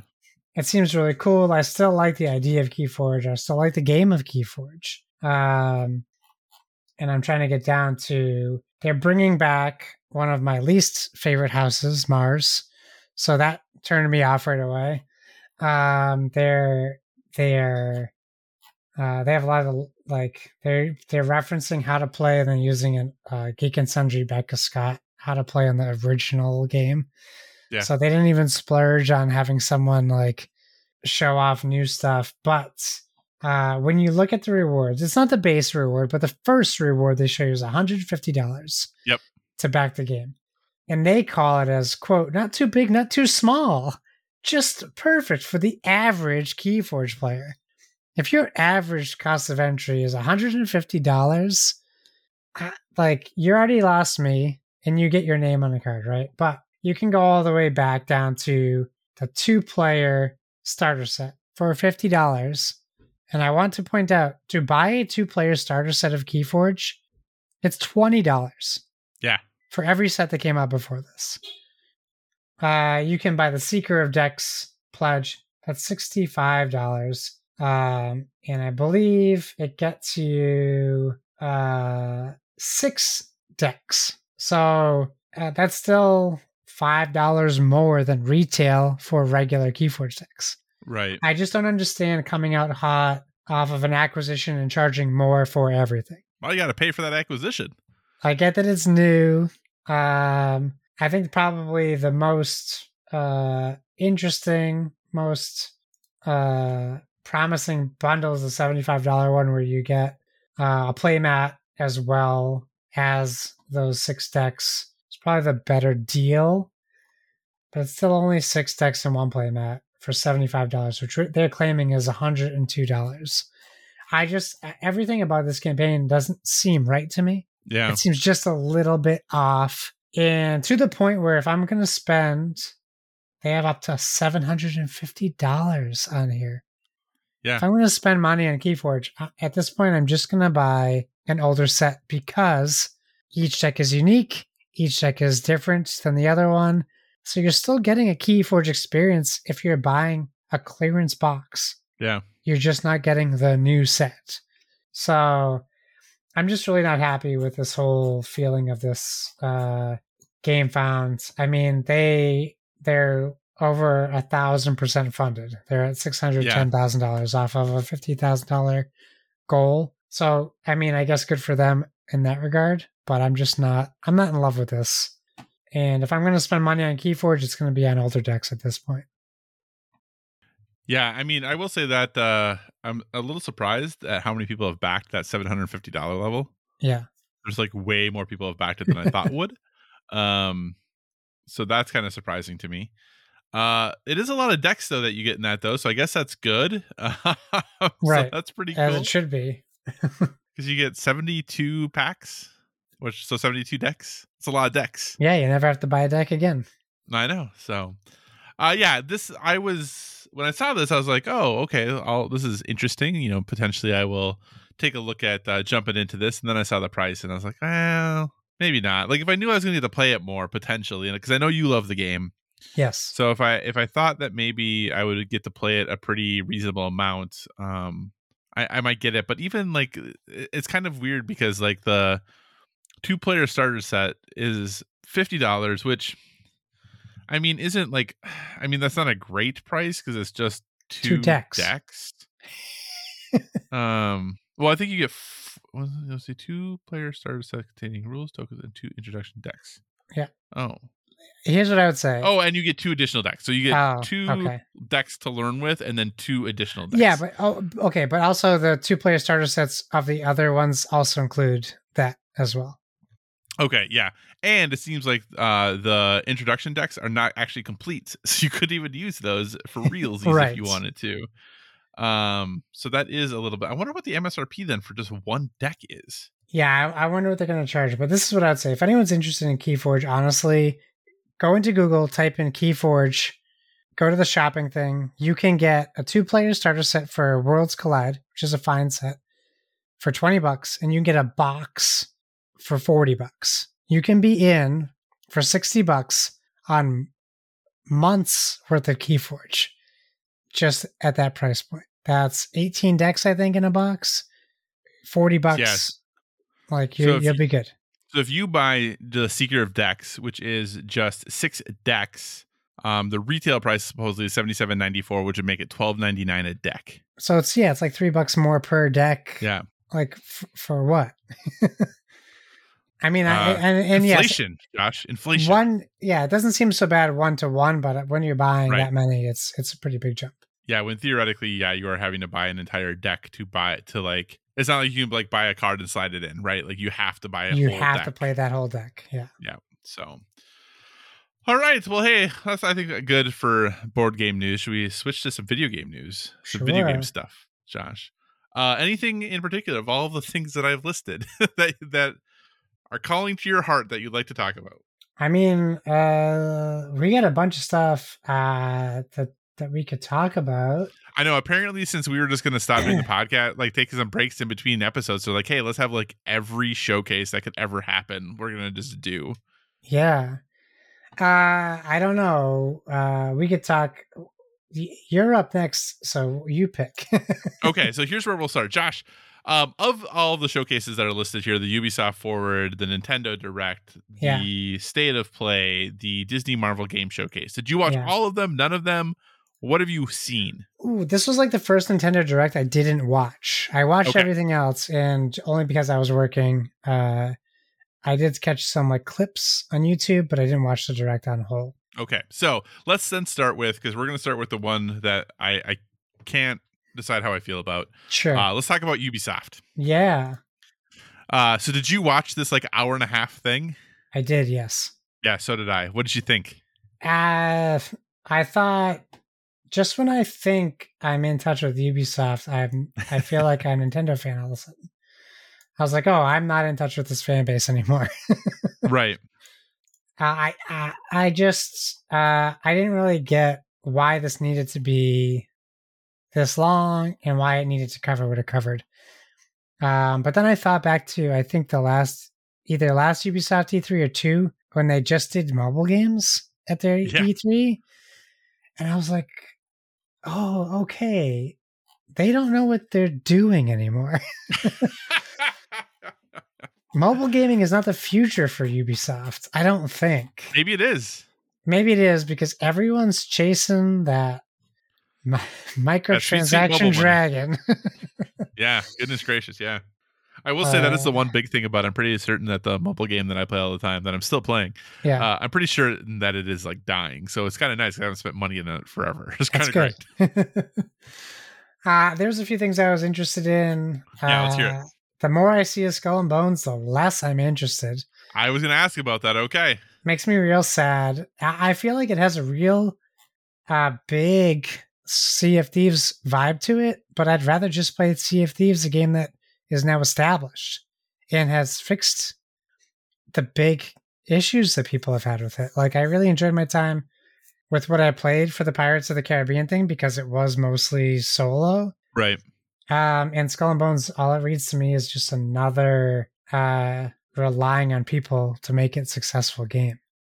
Uh, Does it seem more like they're trying to be like the more hardcore version of Skull and Bo- of uh Yeah, less cartoony, more. Yeah. Yeah, I think so. It, it it feels like they were like, okay, we know people liked Assassin's Creed Rogue or Black Sails or whatever the heck, Black Flag? Black Flag, and like let's take that part that people like Mhm. and marry it with Sea of Thieves. Forget Yeah. about the game we showed people five years ago that people seem to be interested in. Let's change the whole game. Uh, because Yeah. now we don't get any of that, like top down, third, per- not even third person, just top down pirating. Now it's just fully Assassin's Sea of Thieves. Well, like and here and here's the thing. If this wasn't coming out November 8th, I might potentially have given it a look. sure, But I'm playing God of War November 9th or Right. 10th or whatever it is. like so, everybody else in the world. Yeah, so uh Skull and Bones is just gonna have to sit there until maybe I would predict even Black Friday two or three weeks later, this Yeah. game is going to be on sale. Probably, yeah. Yeah, I mean, I don't think you're wrong. Uh Mario and Rabbids, like, why you showed us everything we need to see. Yep. All it was to me was just filler. And they didn't even show much. Like, this is how you walk around the world. Yeah, we already saw that. Like you showed us that not too long ago. Well, they showed like that, like that. There was a pretty long like battle section that they showed, didn't they? Right, but but uh, are people coming to this that didn't play the first game? Yeah, I mean, I guess maybe that's true. Are you getting Mario and Rabbids Sparks of Hope? Yeah, I mean, I'll probably get it. I'm interested in it. It looks good, but I just, it's kind of like, uh, what the heck was that game we, we just constantly see gameplay of that? I mean, it could be fill in the blank, but there was just games that like- would just see constant gameplay footage. Deathloop. Deathloop, thank you. Every time there was a presser for anybody. Deathloop, Deathloop, Deathloop, and it was like the same type of content. Yeah, I feel like PlayStation like showed Deathloop more than they showed like any of their own first party. Yeah, games. and they were showing they had like they I think the last direct they showed they showed like 18 minutes of Deathloop, and it was a week before release of Deathloop. it's like I I I don't know. I just it still confuses me that they show this much. I'm happy that Riders Republic's going free to play. Maybe more people will play it. Uh, Is it going free to play? Did they say that? yeah, it said free to play. Uh, I think for a little bit. Like I don't think it's oh, free. To, was I it think like they a were, timed thing? Oh, Yeah, okay. yeah, yeah, yeah. I thought it was just going free to play. Uh, okay, well, if it's going free to play temporarily, still, hopefully more people will play it. Still a great game. I still think about that game all the time. I had so much fun with that game. Yeah. Uh, and they're adding more content, which is great. And yeah, and then we saw very little of the Division 2, but a whole bunch of very little. Yeah. Like, no, I don't really feel like we got any content. It was just like information with pretty graphics. Are you? Although that that, Do you have any desire that to go mobile back? looks terrible. Uh, yeah, the mobile game didn't look great. Do you have any desire to go back to the Division Two and play more of it? I always have a desire to go back to the, the, the Division Two, as just like I reinstalled Wildlands for some reason. I have the want to go back and play these games, Yeah. but I, I think it's always like brought on by someone saying, "Hey, I want to play this game," and I go, "Oh yeah, so do I." So I'm going to Yeah. install it so we can maybe play it together, and then just never happens. Yeah. Uh, what are the chances that you're going to play the Division Heartland, that their free to play one that comes out in 2023? I'll play Heartland for sure. I'll at least give it a shot. Um, I'm still wondering where the heck is their other free to play game that I beta tested. Oh Uh, yeah, yeah, yeah. Did The they cancel that? Overwatch. Did they cancel it? Like that was fun. What I played. Uh, so yeah, I don't know what's going on with that, but uh, yeah, I mean, I'll check out Heartland for sure. Looks good. Why don't you go on? I ca- I'm going to cover all the games on this thing before. Well, you I mean, think, that's okay. I mean, yeah, I mean, I'm really like the Division Two, um, so Yeah. I am interested in more divisions. So I will definitely try out Heartland. I'm a little worried about the free to play part of it, but we'll see what happens there. Sure. Um, you know, Trackmania, Rainbow Six, the Division Resurgence, their mobile game, Just Dance, like none of those did like anything for me. right. Um, and then they got to the uh, Assassin's Creed Rock Block of a whole bunch of Assassin's Creed news. Uh, and, you know, apparently we have just discovered that we have some insiders who just know about basically everything at this point because, Right. goodness gracious, as of late, there's been so many leaks about things and they've been basically 100% spot on, it seems. Uh, so, Assassin's Creed Mirage is the new Assassin's Creed coming out in 2023. Uh, and it's supposed to be more uh, focused like the original assassin's creed uh, much more focused on stealth and assassinations not so rpge like the the series has gotten. Um people seem really excited about it. Um it's gonna f- star a younger um basim um, from assassin's creed valhalla and following him you know and his uh growth into the assassins uh in baghdad uh, Josh, I know you are someone who it seems, if I recall correctly, uh, really enjoyed the older Assassin Creed, Assassin's Creeds, Yeah. um, but maybe has not been as down with the new ones. Are you excited about Mirage? I'm excited for the potential of the rumors, but they didn't really confirm in the in this that it is going back. I mean, they kind of slightly referenced it, but we Mhm. don't have any like idea to the extent of how much they meant about going back to its origins, because they could have just meant Assassin's Creed Origins. Uh, they could have. but if it, yeah, if it goes back to like AC one through three, I'm way more interested than. uh But I'm still interested. I've been interested in every Assassin's Creed game. I really like the Assassin's Creed lore and and story, and I really wanted to love Odyssey and Origins and Valhalla, but they just don't fall into that of games I can play and enjoy. Um, in fact, like I reinstalled Origins the second it came on Game Pass, and then I Mhm. deleted it like three weeks later because I was Oh, like, I didn't even launch it. uh, so I'm excited to see where Mirage goes, and if it is going to be like the original Assassins, and if it is, then I'm I'm gonna love it. Uh, I'm just I love that they change the settings all the time, and that they're genuine, genuinely like uh, built to scale and unique. While Yeah. they might have the same game mechanics, the worlds are completely like reproduced to what the best. Like they do so much work on recreating these environments that they're going back to. Uh, I can't. I can never take that away from them. And I I would love to experience like this type this time in Baghdad and and seeing what what uh, the Middle East is like at that point in time. Like it's very fascinating to me. Yeah. Uh, I am totally down for Mirage. Uh, I am someone who I, have come to the realization. I think that Assassin's Creed might be my second favorite series. Yeah, like after Uncharted. Sure. And I wouldn't count The Last of Us as a series yet, since there's only two of them. Uh, but I I never played the original Assassin's Creed. I have really no desire to, to be honest. Um, and I never played the side scrollers. But other than that, I oh, think those I aren't played it. yeah. But other than that, I think I have played and finished every Assassin's Creed game yeah, since then, which is still like 10 games. Um, and I just really like them. And I'm over 100 hours into Valhalla. I still have it installed. Like, I still, uh, every time I boot up a game, I'm like, hmm, maybe I'll go play more Valhalla. Like, it still has that pull to me. Uh, so I'm down for this. I'm down for a more focused story, a little bit of a shorter experience, especially right now with how much I'm getting able to play games. Uh, I'm excited about it. So we'll see, you know, how true to form it is if it is going back to, you know, that much older. And yeah, Assassin's Creed 1, I know, like, even though I haven't played it, I know that some are saying that this is more similar to that. But even if it's more Assassin's Creed 2, where it was still very focused on stealth and stabbing and things like that, like, I, Yeah. I think people will be happy um, for that. And even though I'm someone who really enjoys the the most recent three, um, I'm down for a new experience that's like the old ones. Like, that's totally fine. Like, I'm not like, no, you must keep being an RPG. Right. I'm totally fine with that. Uh, they also announced that Assassin's Creed Valhalla is getting its final chapter of DLC. This is a free DLC for everyone to kind of wrap up um, the story with Valhalla, uh, and which is, you know, I think probably a bummer for some people, but uh, I still have a lot of things to do with Eivor before I actually have to play that chapter. I um, still have plenty of plenty of things to do, so that makes sense. This game has been supported for a long time, uh, and I think they need to, you know, start pushing resources to some other games we'll talk about in a moment. Uh, they also revealed Assassin's Creed codename Jade, which is their Yeah. mobile Assassin's Creed game set in China. Um, sounds like that one's quite a ways out, 2024, potentially at the earliest there. Um, and then an Assassin's Creed Netflix series and an Assassin's Creed Yeah. Netflix game. Um, so, like I said, just Assassin's Creed news thrown all over the place, all the Assassin's Creed things.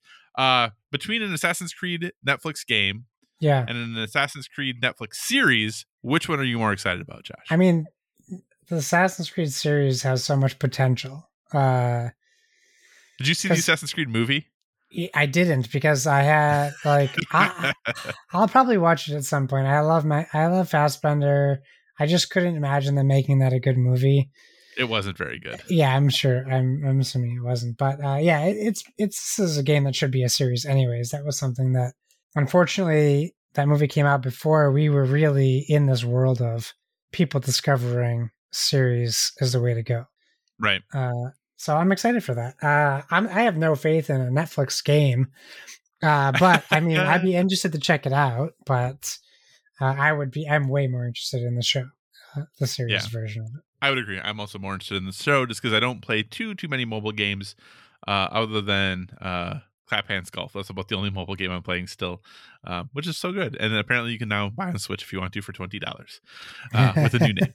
Uh, but then also after that, then they re- really revealed kind of the two big hitters that they have coming. Um, that's Assassin's Creed codename Red Yeah. and Assassin's Creed codename Hexa. Uh, so codename Red is the first of the two that we're going to see. Um, it sounds like probably 2024 at the earliest still for this game, uh, but this is them finally uh, making Assassin's Creed Japan, for lack of a better word. Uh, and then uh, Assassin's Creed codename Hexa. Really, very little is known about it. Um, we know that Clint Hocking is directing Hexa, um, which he just did the last Watch Dogs game.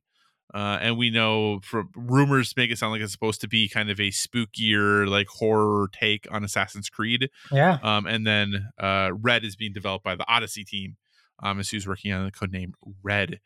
Uh, Josh, between these two games, I have a feeling I'm going to know the answer. One of them that is more appealing to you. What do you think about these two announcements? And what do you think about Assassin's Creed finally going to Japan, like people have been asking for for a decade? Well, here's what I, I'll say a couple of things. First of all, I think it's so stupid that they announced these things this early.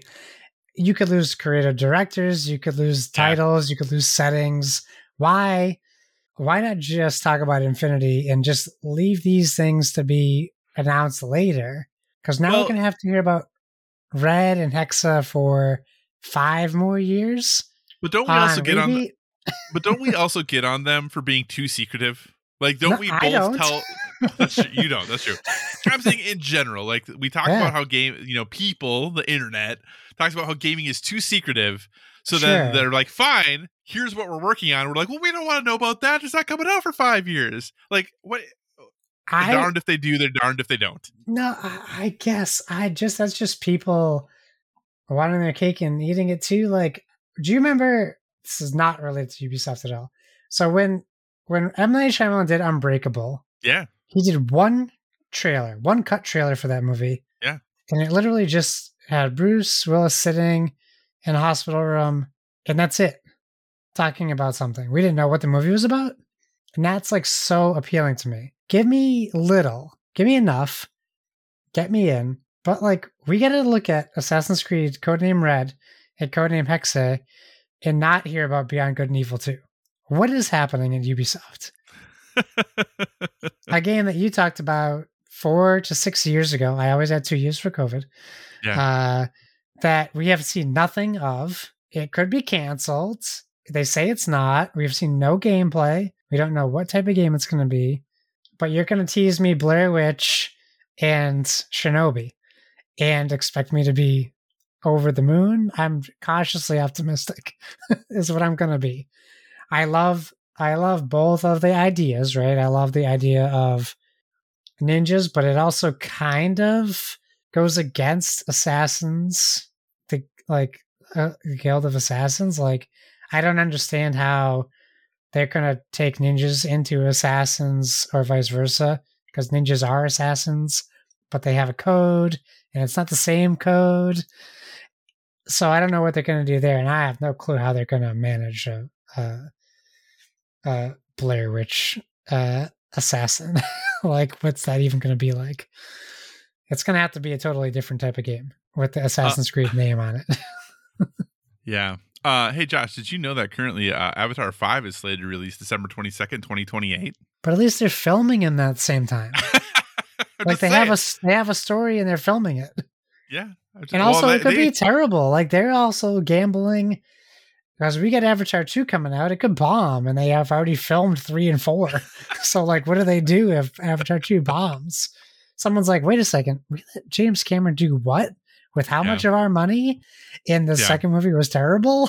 like that's like the George Lucas thing. Like can you imagine if they hadn't greenlit episode 2 and 3? They would have just Yeah. ended Star Wars at Phantom Menace. it would have been over. um i so i of these two games i'm more interested in hexa than i am in red Sure. uh i think and this is where i am going to be very i don't know what the right word for it is. Uh, i'm going to be a hypocrite is what i'm going to be. Number one we apparently now there's two play there's three types of video games that are getting made now. Games that happen in japan games that happen in space and games that involve farming. Those are the three types of video games that currently Yes. exist in the world. Yes. um but i i am happy that finally assassin's creed is going to japan like we've asked it to right? Like Yeah. fans have been asking for this forever so that's exciting on one portion on one face. On the other face and this is the hypocrite part of me it kind of seems like ubisoft is like desperate right? Like hey here we're giving you this thing you finally asked for. You've, uh, you've asked for this we're giving it to you finally right, like they, they have lost the confidence to do what they want to do. It should be the now last maybe they do they want go. to do this right? And maybe like i said maybe they do want to do this. It just seems like with everything we've heard about ubisoft with all the challenges that they feel like that, that it seems like have been going on there with the you know getting investments of money from other companies and like all these things that are happening it seems like they are now like we need to do something to ensure people are excited about the next assassin's creed we're finally going to give them what they're asking for not because we want to but because we need to does that make sense Yes. I So- I hear you. So, and am I going to play it? 100% I am because I'm a sucker for Assassin's Creed. So I'm totally going to play it and maybe it's going to be awesome. I do think what'll be interesting though is what releases first, this or Ghost of Tsushima 2. We'll see what happens. Oh, yeah. Which isn't even announced, but who knows? You got to imagine that's happening. So, But they have an engine for it, so it'll be out before uh, this Assassin's Creed game. uh, the final thing they really mentioned, um, or really, really briefly, they did say that Assassin's Creed multiplayer games are still being looked at, that those are not like done Sure. for necessarily. Um, and then they also talked about Assassin's Creed Infinity, um, which is basically just going to be like their fast Assassin's Creed hub. I think is the easiest way to look at it. Kind of like the Assassin's Creed launcher that like both Red and Hexa will live within Infinity. I kind of feel like this seems like this is going to be the Animus now. That Infinity will be the Right. Animus, the connection to the future, and the games will very much all just be 100% set in the past. No more of this going back and forth. Is Yeah. my guess. We'll see what happens. So, anything else about Ubisoft, Josh? We've been talking a long time, so I just want to make sure we keep it moving here. Uh, I had thought about something. I don't know that it was Ubisoft related, so no. Okay. What else would you like to talk about then? Do you want to talk about some Marvel games? Did you want to talk about some PlayStation games? Shoot, I, what I thought about we don't have in here. Now I'm forgetting what it was. So let's talk about the Disney and Marvel game showcase. I guess right. We should Sure, probably talk yeah. about it. Um, what should we talk about about this? well, hey, your most anticipated game of the year is still coming out this year. we got a date for Midnight Yeah. Suns, which is great. Are you surprised it's still this year? Yes, and I'm. I also don't believe it'll be out this year. Okay. okay. I think it. I, I would love for. I. It's December December second, right? I think is what they said. Uh, yes. Okay, so if it comes out December second, great, great early Christmas present for me. I'm very excited for the possibility of that. They still didn't really show us gameplay, right? Yeah, I mean, there was some. A there little was bit, some, yeah. I mean, Yeah. everything was so fast in this showcase. My goodness Yes. gracious. very quick. Uh, we did see Disney Dreamlight Valley, of course. Um, I think the big news, uh, I guess it's big news. Amy Hennig's, like, I guess that's not even really big news. I don't even talk about that. Uh, Star Wars Hunters, which I think is is that that's mobile, right? Yeah, I I'm think not so. interested in that. Terrible. Uh, no more mo- mobile games, please. I know I'm saying that while I love Marvel Snap and I can't get enough of it. Which we got an official release date for Marvel Snap. October 15th. The rest of Yep. you fools can play a game I'm already mastered. Uh, We'll see about that. I actually have not mastered it at all, not even close, but I'm still having tons of fun with it. Uh, we got the big Star Wars Eclipse trailer ish Mhm. CG tease. Uh, Quantic Dream, out of all people, which was very surprising, is bringing this game. Did we already know that? Because I that was surprising to me. Yes. Okay, Yes, so I we didn't saw even know the- that. We saw this uh, trailer a, quite a long time ago, and I'll be honest, Josh. When we get back down to some of these lower things, these are not things that happened. These are things that they're hoping happened. Right. Everything right, that right, did right. happen is just at the very, very top. Okay. um, okay. But yeah, so or maybe they talked about it at some panel somewhere, but it was definitely not in the showcase. Um, yeah, so we knew about that. That was the one that was Mm. um had like the I don't know, for lack of a better word, like it has like it was very percussive Right. like right. for the trailer and stuff and it was like oh this is a star wars game that's interesting uh but it did seem very um what's the word i'm looking for it was definitely a very um mobile focused um presentation Yeah. That there were some good things though there but it really did seem like it was very focused on mobile games which makes sense i guess too because i'm sure that's their biggest market so i'm trying to find a better link for the games that were revealed here That's okay. Yeah, I mean, we could talk about Avatar Reckoning.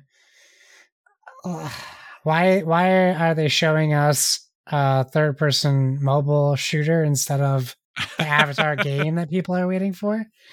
Right Uh, that seemed really weird and uninteresting to me. Uh, I will say I'm curious about Marvel World, World of Heroes, which is being done by Niantic, who does um, uh, Pokemon Go. mm-hmm. So I'm interested in that. And then, yes, uh, what you just shared with me. Well, first of all, my son is really interested in that Mickey Mouse game because the disney illusion island yeah, because it's based off of the new animation style for the creepy, I'll call it creepy Mickey Mouse cartoons, which you'll get to see when you're riding in the transportation buses in Disney. Um, yeah, four player co- cooperative Yeah. kind of uh, Yeah. game, which looks interesting coming to the Switch.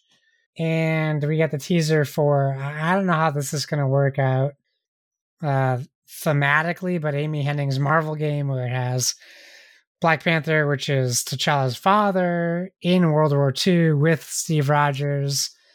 Uh, as far as I know, there's no precedence for that, so I'm curious how that's going to work out. But maybe I missed a comic run or seven that has Black Panther in World War II. Um, very possible. It's very hard to read all of the Marvel comics. Uh, and bef- I'll let you talk about some more, but I'll talk about how disinterested I am in a Tron graphic novel video game. I have Yeah. zero interest in that. Yeah, that Tron game was interesting. Um, the Mar the, the Captain America Black Panther game, Amy Hennig's game, doesn't even have a title yet, right? Like Yeah. they kind of rigged. I don't want to say ripped off, but kind of ripped off the Tinker Tailor Soldier Spy idea, Yes. and like you know had King Captain Soldier Spy. Uh, so eh, that I'm interested because I like Amy Hennig's Uncharted games, so I'm interested to see what Yeah. that becomes. But it just, I mean, there was it was a nothing burger. Like we know nothing about that game still, other than you know those are the two the people who are in it. So yay, I guess that's good. um, I did think Disney Illusion Island looked kind of fun, so I was Yeah. like, oh, that doesn't seem too bad as far as that goes. Uh, that Avatar Reckoning game looked horrible. Yes. Um, well, like really, really bad. Very Um, glitchy. the, the, just the graphics were horrible. Yeah, oof, that was rough looking. Um, so realistically, out of this entire thing, what I am most excited about really is probably um Marvel Snap. Like everything else. I just you know was either way far off as far as like Amy Hennig's game. Marvel Snap, I, I am very very excited about. Um, but yeah, other than that, Disney Illusion Island was the only thing that really really stuck out to me. Um, I just was really, yeah, overall just kind of disappointed about pretty much everything else. Um, and then like Lego Star Wars is like, hey, we're getting new characters. Cool, I guess. Like that's great. right. You can pay Um, two dollars to play as the Mandalorian. yeah like I, I don't think it was bad that they did their own showcase i just think that they could have um they need to figure out and they need to work with our partners i.e like playstation and be like could you imagine if they had like spider-man 2 and yeah, I Wolverine expected in this thing? from this. you know Yeah. and and i didn't really because I, I could very much say see playstation being like well we're going to show that at our thing you know Sure. like and sure like i get that um but maybe work something out where you are like plan them closest together and then be like oh see more footage like do a teaser and then be like see more footage at the playstation event um blah blah blah like you could do that like that's the thing you could do Yeah. so, uh anything else uh, then about uh marvel No, a little short, a lot shorter than I expected it to be, but nothing, nothing crazy to that was announced. yeah it was i mean it was so fast like just man Yeah. event like game after game after game after game Yep, yep. Sorry, I'm looking now No, for a okay. better state of play recap here. Oh, Because yeah, I realize now that the the, the one I gave you is just as bad um, as what I had given before. So that's not helpful. So let's talk about that PlayStation State of Play, though. Josh, did you watch it? Uh, you know, I didn't realize it was a state of play, so uh, I watched all the trailers uh, because I was like, "Oh my gosh, there's a bunch of new trailers out," and I didn't realize a state of play had been announced and that it had happened already. Yeah, I mean, it was like 24 hours notice. And then it Yeah. was like, hey, we're doing a State of Play tomorrow afternoon. And then it was like, boom, there it is. Uh, they talked about 10 games in 20 minutes. Um, Tekken 8 kicked things off. Uh, Josh, you're a fighting game fan. What'd you think of Tekken 8? Uh, supposedly running on a PlayStation 5, but obviously, you know, we know that's uh, not necessarily exactly what the fights are going to look like.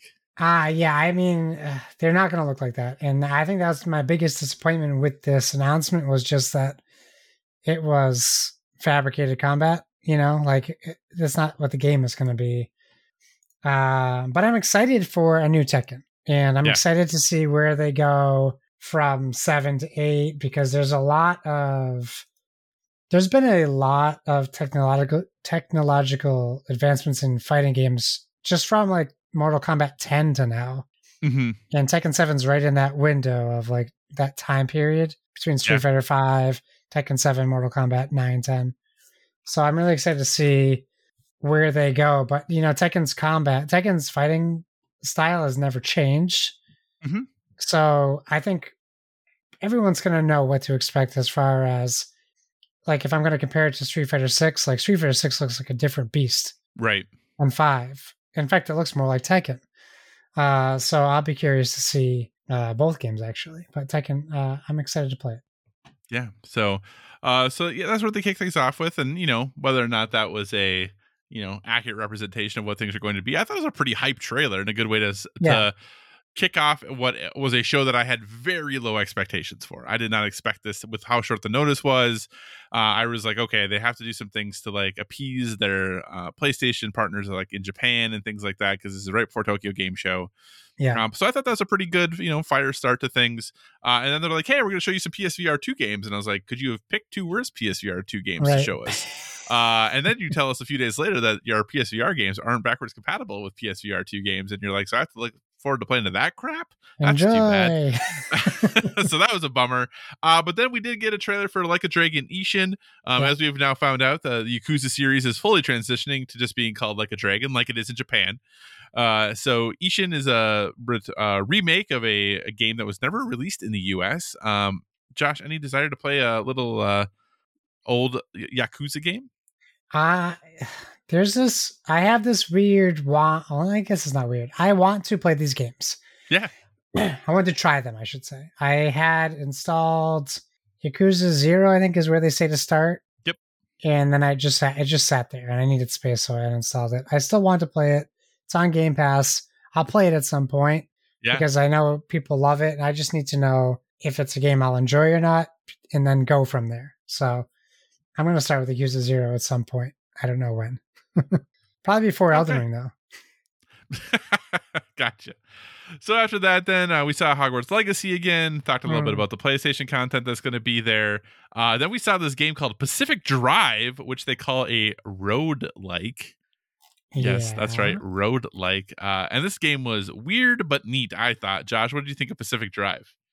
Uh, uh, did I see it? Maybe you didn't. It's an indie game where you are driving a station wagon through the Pacific Northwest. No, I didn't where the see that. weird feels happen. Oh, well, you should check it out at some point. Okay. It's weird. Uh, then we also saw the uh, some gameplay for Synduality, um, which I I don't know really exactly what this game was. It looked kind of interesting, I suppose. Um, but then we got into some things that I think were maybe a little more hype for people. Uh, the uh, we saw a pro- what had been previously called Project Eve come back with this new name Stellar Blade.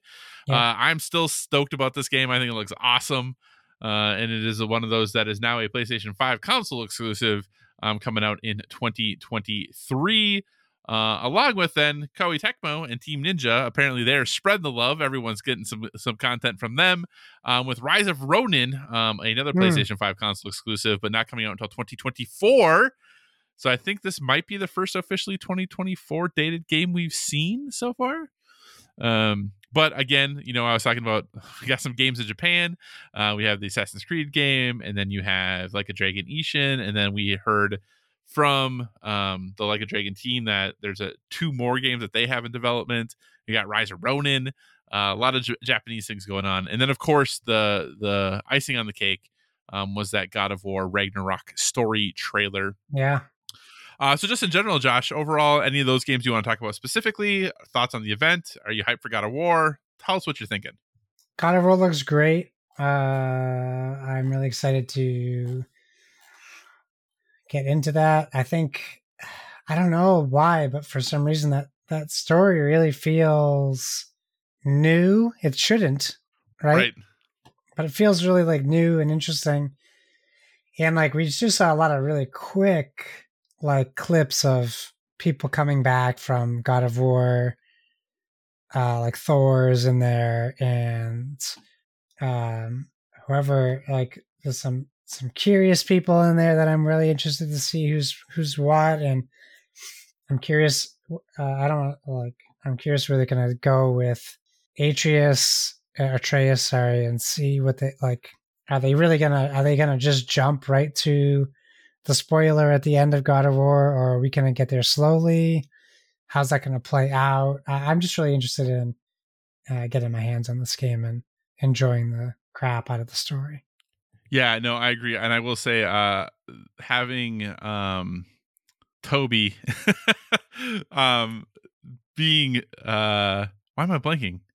The name of Odin. There we go. I'm like, why does I blinking on that? Like Oh. having that, like just doing that voiceover and like that whole part about like, um, what do you know about being a god? Has anybody Yeah. ever worshipped you? Has everyone prayed to you? Like, I was like, oh man, like this is actually getting me really hype. Like, I know this is a marketing trailer, right? These whole things are marketing to get us to buy it.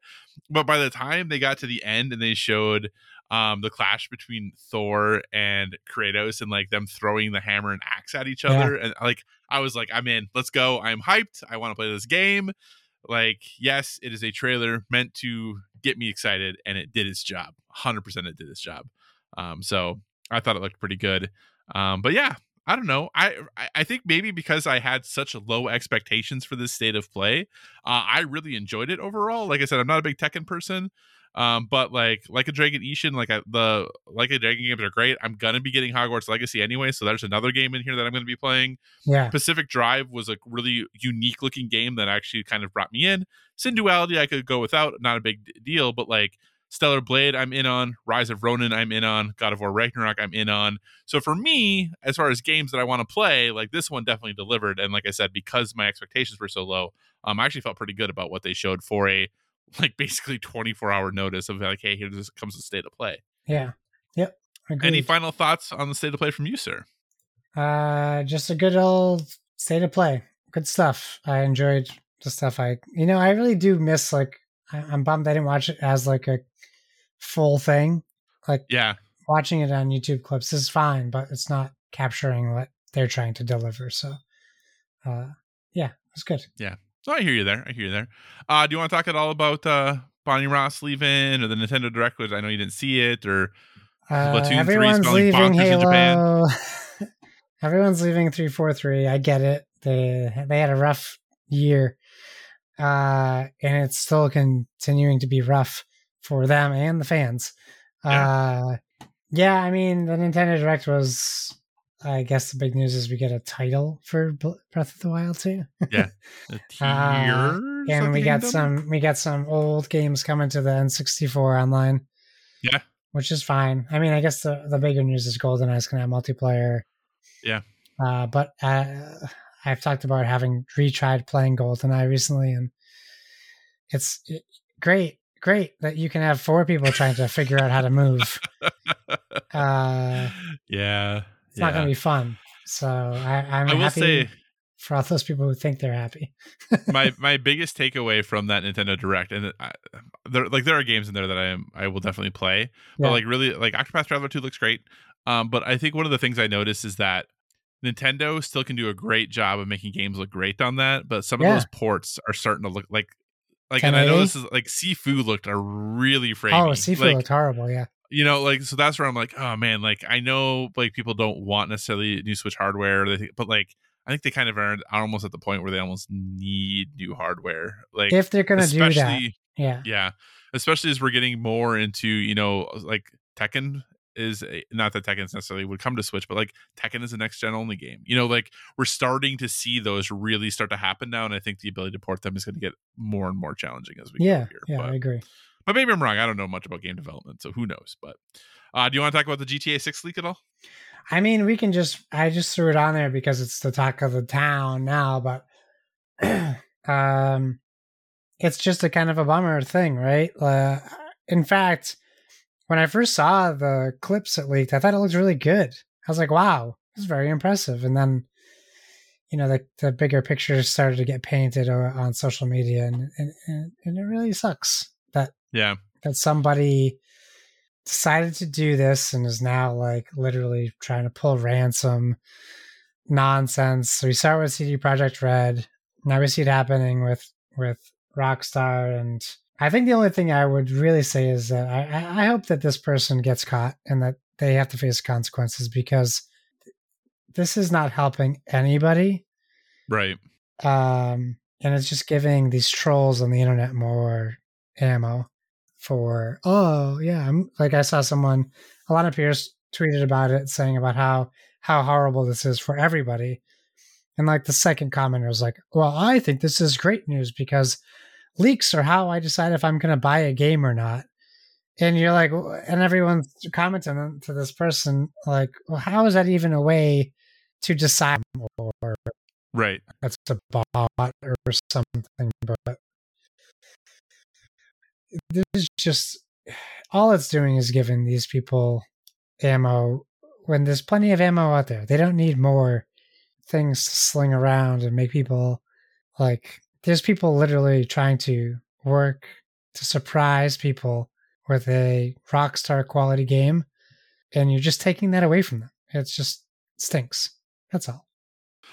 Yeah, I mean, and kind of like you said, like actually, when I looked at those, I was like, okay, so this is these are leaks for a game coming out what in three years? Yeah, three to four This years. looks pretty good. Like, Yeah. I was like, I thought this looked, and I didn't know the extent of them when I first looked at them. Like, I just saw some screenshots and things, and then once I saw like what the extent of everything was, I'm like, well, I'm not going to look anymore because like I Yeah. just thought it was like you know six screenshots or whatever, not like the net code and like all Right. this other stuff. So I was like, well, I don't really want to support that, but I was like, I from what I saw, I was like, for a game that is probably as far off as this game is, I think that looks great. Yeah. Um, but again, who who knows? Who knows? So, uh, don't uh hack into places and steal things. That's mean. Don't do that. So cool. Anything else you want to talk about before we wrap things up? This has been a longie, as we say, Josh. it's been a longie. I think people expect it to be a longie, so we don't we can we don't have to go on more. Okay, okay, okay. Uh, anything? Any uh questions? Any emails? Anything like that? No, we didn't get any emails or questions, but that's because we didn't ask. We did. That is true. All right. So with that, we'll move towards we'll move towards wrapping things up. Obviously, we're a gaming podcast since we talked about games for the last ninety plus minutes. Um, Hmm. I count. I cut it, cut out the half hour where we talked about other things at the beginning. So ninety plus minutes uh, of that. Uh, so obviously, we're a gaming podcast, but we want to give you a, one a recommendation, suggestion, or other thing we're currently into that's helping us live a well-rounded life. Josh, what is your recommendation this week? Well, I've consumed so many things between last time and now, but I would say the thing that stands out the most to me um, is something I've enjoyed quite a great deal of. Is a documentary series on FX and Hulu the next day. It's called Welcome to Wrexham. It is essentially the real life Ted Lasso uh, to a degree. Uh, it is about the football team that Ra- Ryan Reynolds and Rob McElhenney have bought together um, in Wrexham, which is in Wales. And yeah, it's it's a documentary about the whole process, the the the tough stuff that had to happen, the stress that people went through. But you know what I really like about it is it really captures um, British football. It really captures soccer. It captures how a soccer team affects the whole community in the UK. And it, it it there was a point where I was like, why are they interviewing a Wrexham fan? It was weird. I'm like, this is not about like and then it makes total sense. It really goes into even some of the fans' home lives what this means to them and, and what it means to be in Premier League and what it means to be relegated and promoted and how much the players make between those advances and stuff. And it's kind of like if your favorite baseball team came in last place, that they had to drop to AAA. Could you And- imagine how then if- cool that would be? Right. And then if they were in AAA and they were in last place, they had to drop to double A. That'd Like be so cool. But they also lose their salary too. Their salary goes with the salary of that league. So Well, there's yeah. players who would make 4.6 million pounds a year down to 33,000 pounds a year if their Yeah. team did terribly. And that uh, affects the community. It affects tourism. It affects how much people can pay at the pubs. It affects no, how long sure, the pubs sure. are open. And also deals with COVID um, and how that affected them. Very fascinating series. They drop two episodes a week. So if you wanted to go watch now, I think there's six to eight episodes available to watch. I'm not sure how long it runs, um, but it's great. I really enjoy watching it. Uh, very well done documentary series. Welcome to Wrexham. Uh, awesome. Well, I am adding that. I didn't even this was not on my radar at all, and now Oh, it is nice. because this sounds awesome. So thank you for sharing it. I've also been watching quite a few things because like my thirty to forty five minutes I get at lunch at work is like the only Oh, like go. entertainment I've had is watching shows. Other than this one show that the partner and I have been watching, that is Lord of the Rings: The Rings of Power on Amazon. Yeah. Now, this show, I don't know. I I'm not a huge Lord of the Rings fan. Like I've never read the books.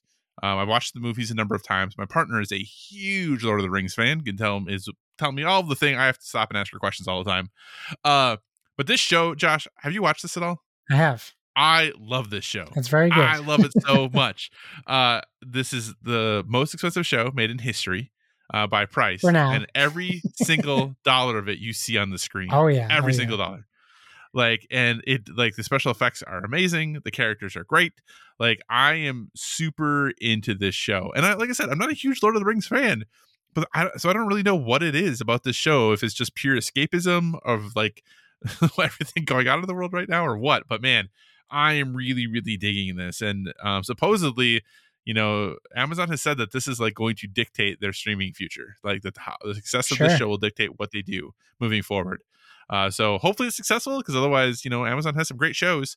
Um, but I'm really loving the Rings of Power, and even if you're not super into Lord of the Rings, this is something I think you can easily, easily get into. Yeah. Um, it's about they've had four episodes so far. I think there's four more. I think the first season is eight Yeah, episodes, I maybe think 10. it's eight. But but yeah, about halfway through. So uh, if you haven't jumped in yet, do jump in because, like I said, if for nothing else, this show is a spectacle um, in in the best senses of those terms, uh, and it looks absolutely amazing on the screen. So, Lord of the Rings, Rings of Power on Amazon Prime. Check it out. Uh, but with that, Jay Josh, what do you say we wrap this show up? Let's do it. Thanks for joining us, everyone, and welcome back. Uh, in addition to finding us on Twitter and Instagram at Board with VG, you can find us on Facebook at facebook.com slash Board with VG. So feel free to give us a five star rating over there. Also, if you want to communicate in the more long form, you're just not feeling social media, please feel free to email us at boardwithvg at gmail.com. We also tag our stuff on social medias with hashtag board with. So please feel free to use that hashtag as well so we can see what you're up to. And whatever podcast service you're listening to us on, we encourage you to give us a stellar rating.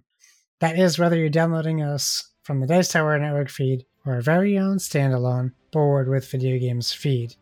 Uh, you can find me on Xbox Live, PlayStation Network, Steam, etc., etc. at Why So Serious. It's S I R R I U S. Kyle, where can the people find you? So you can find me on all the usual places Twitter, Instagram, PlayStation Network, Xbox Live, Board Game Geek, all at Psychocross, C Y C O C R O S S. As always, if you have suggestions for future topics, be sure to reach out to us on the social media. Even though it might not be a while till you hear that, hear Yeah. the, us cover the topic, let's look cover it uh, because we do want to talk about what you want to hear about. And remember, everyone, whether it be board games or video games, never stop gaming.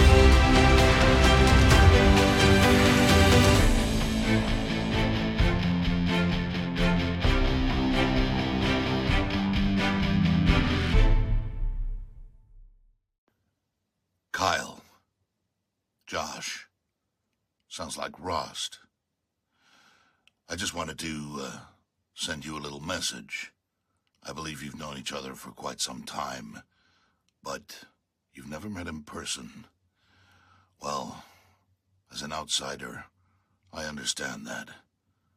But keep training. Keep focused on each other. Have each other's backs. And keep broadcasting that podcast. You're doing God's work. All right, guys. Take care of yourselves. Best of luck.